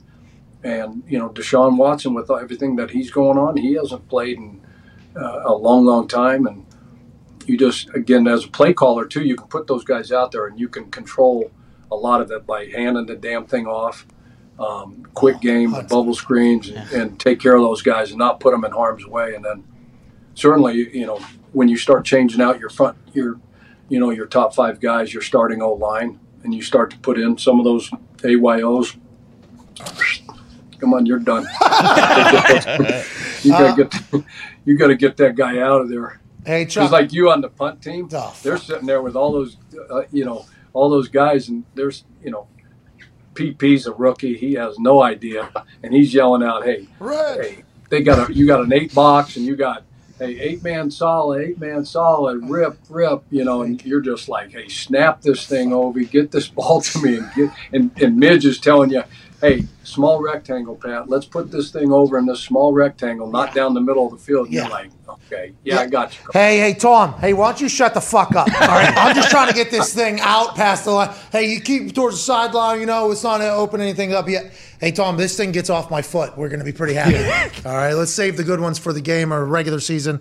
Uh, Chuck, we appreciate the hell out of you, man. Can't wait to see your reaction to Hard Knocks tonight and MCDC as a whole.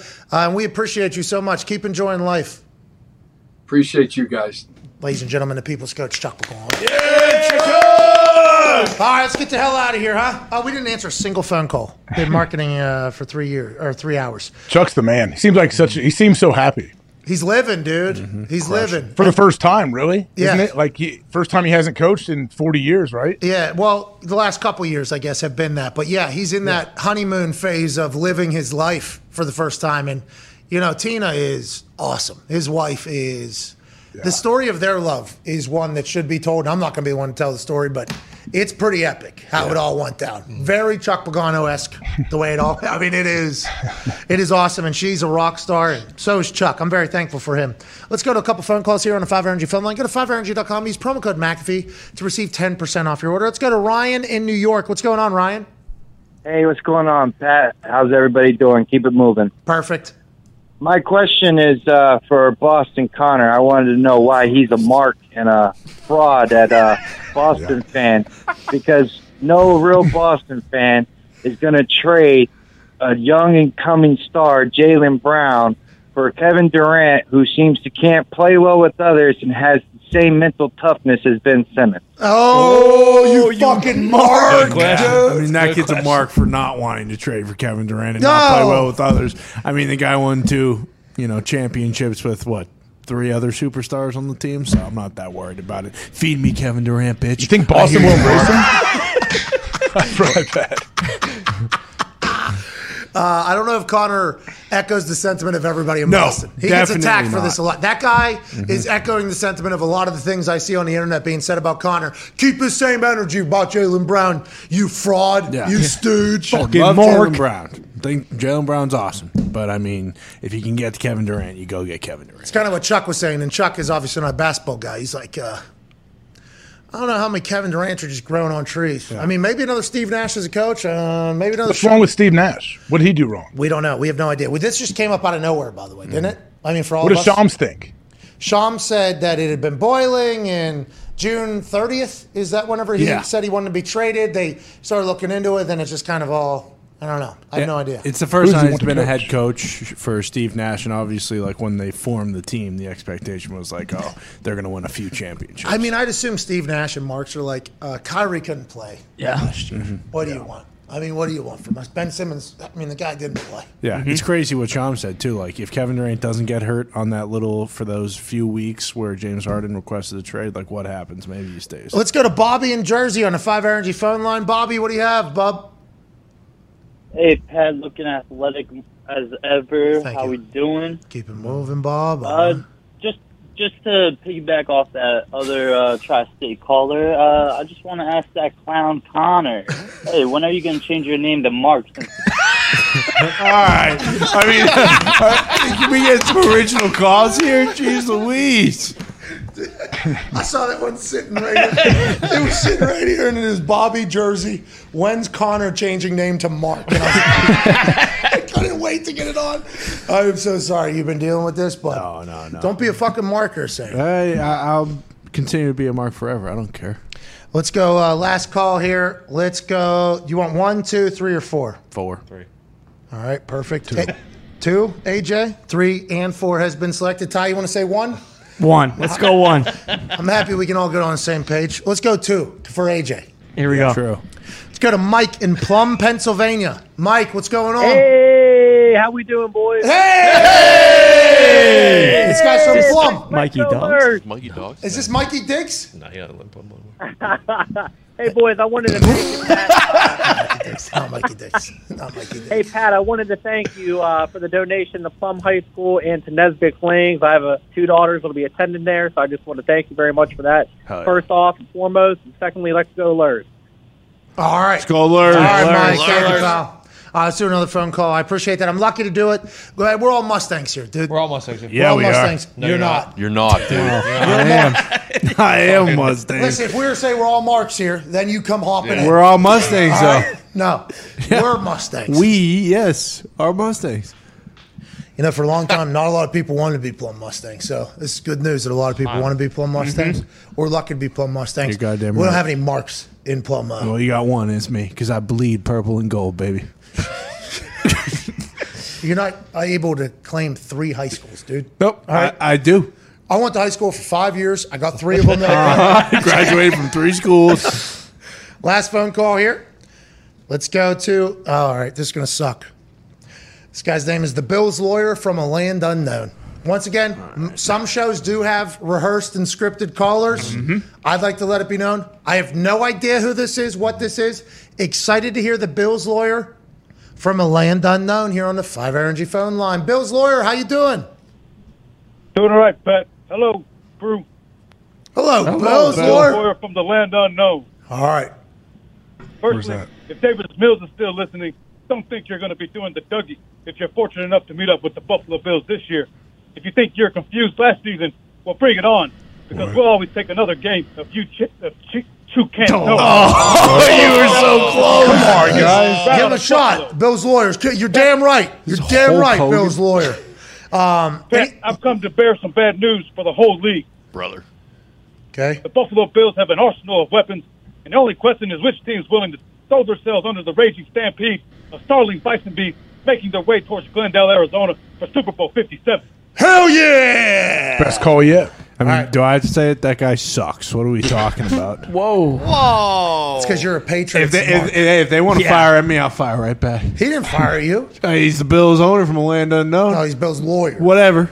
He's their lead counsel. Okay, even more so. That had a little bit of like an old school Romy call in vibe, so I actually kind of appreciated I that enjoyed guy. it too. Yeah, you don't. You need not talk about the Bills Okay. lawyer. He's from a land unknown, dude. Yeah. Buffalo. I vacation there. It is known. He might not be from there. Just big fan. Likes wings. He almost had it, All right. but he flubbed and he was rated it. you Well, know? next time he needs to call in is the Bills accountant or something. Yeah. You know, and it'll be a different different character. Buffalo Bill. Or like Sal Sasha. Can't be Buffalo Bill. What? Can't, can't have Buffalo Bill come through. All right, uh, we have some updates around the NFL. Bob Walton, Rob Walton, has officially been voted in as owner uh, of the Denver Broncos. It happened at a owners meeting in which the reporters outside said, anytime you hear an applause at one of these situations, it's like smoke coming out of the chimney when they're looking for a new pope. He has officially been voted in. His first press conference after officially becoming owner of the Denver Broncos, in which he is the wealthiest owner in all of NFL. His net worth is between 60 and 70 billion. Wow. The second wealthiest owner in the NFL is Tepper at 17 billion. Yep. So quite a uh, vast difference in who's the wealthiest owner in the NFL all of a sudden. Uh, Stan Kroenke, who's in the Walton family but not a direct descendant of Walton, he's rich. I think he's the second or third richest owner. And then Rob Walton comes in and says, "I'm actually from the Walmart uh, team. Sixty billion dollars. I'm richer than everybody. Everybody can eat shit. Let's ride. Uh, Yeah. let's ride with Russell Wilson. His first move is a press conference and." Uh, he called Roger Goodell the wrong name. So he- this is how he leads off. But when you're worth 60 to 70 billion, you're a brand new owner, and you're uh, the wealthiest guy in town. Thank Roger uh, Goodell. All right. So just like the House Oversight Committee called him Roger Goodell. Come on. Obviously, Shine my shoes, Rod. yeah. uh, you work for me. Never forget. it. I'm also the richest Right, guy. yeah. So let's never forget it. He obviously that's just a misspeak. Obviously, just like the House Oversight Committee said, uh, Mr. Goodell, do you believe that this is a proper usage of taxpayer money? What? You talking to me? I don't think I'm the one that's answering it. Roger Goodell has taken his fair share of shots. Rob Walton called him the wrong name on day one of being an owner of the Broncos, obviously up there. But congrats to the Broncos getting us locked in and having the wealthiest owner. Cash over cap's a real thing, AJ. This is good news to have a wealthy owner in Denver. This is big news for every player, every team. I I feel like in the league, but it, this is like the highest.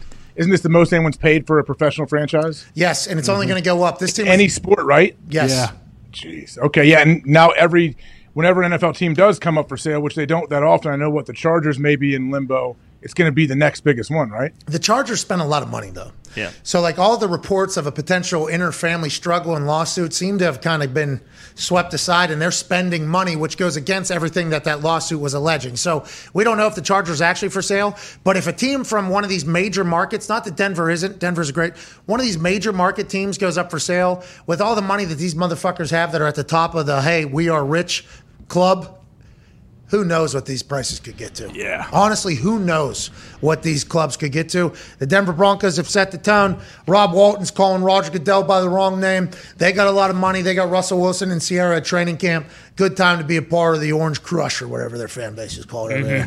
Like if a big city team, like if let's say the Bears, you know, they decide in a couple years, like, hey, it's just not working out, and they sell before they go to Arlington Park. That's what, like six billion, Yeah. probably. Uh, We thought the Broncos were going to go for a lot more, so I don't think Yeah. I'm True. a good person. And who knows what inflation's going to do? But the numbers are only going this way for the NFL. Seems like a good business to get into.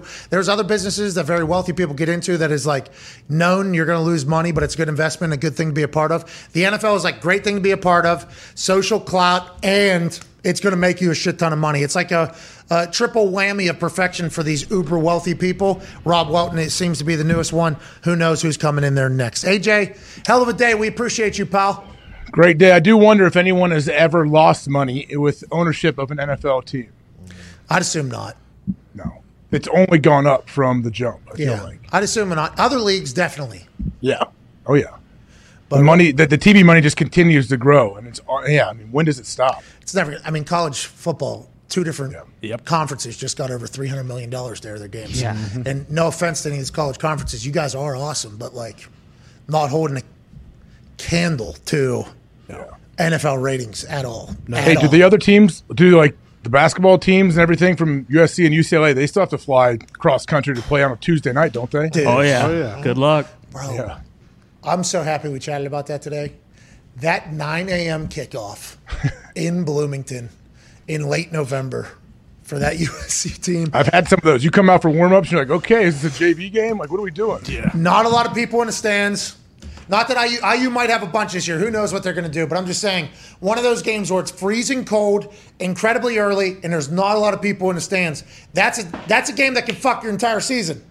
And and USC and UCLA are going to have Yeah. Multiple. a lot of those, you know. And it's, I can't wait to watch. That's why people are paying a lot of money to get those rights. We appreciate you all so much, boys. Great show in the back. Great show, AJ. I appreciate you, pal. Big thanks to obviously Chuck Pagano, Davis, Dougie Mills, and Shams Charania for breaking some news on the show today. We'll be back tomorrow with some more bullshit. I say. Oh yeah. And uh, we'll see you then. Hammer down. Uh, there's a link right now in the comments to go over there. That show will be going live soon. They'll be giving out picks and bets and winners. We appreciate you for that. See you tomorrow. Goodbye.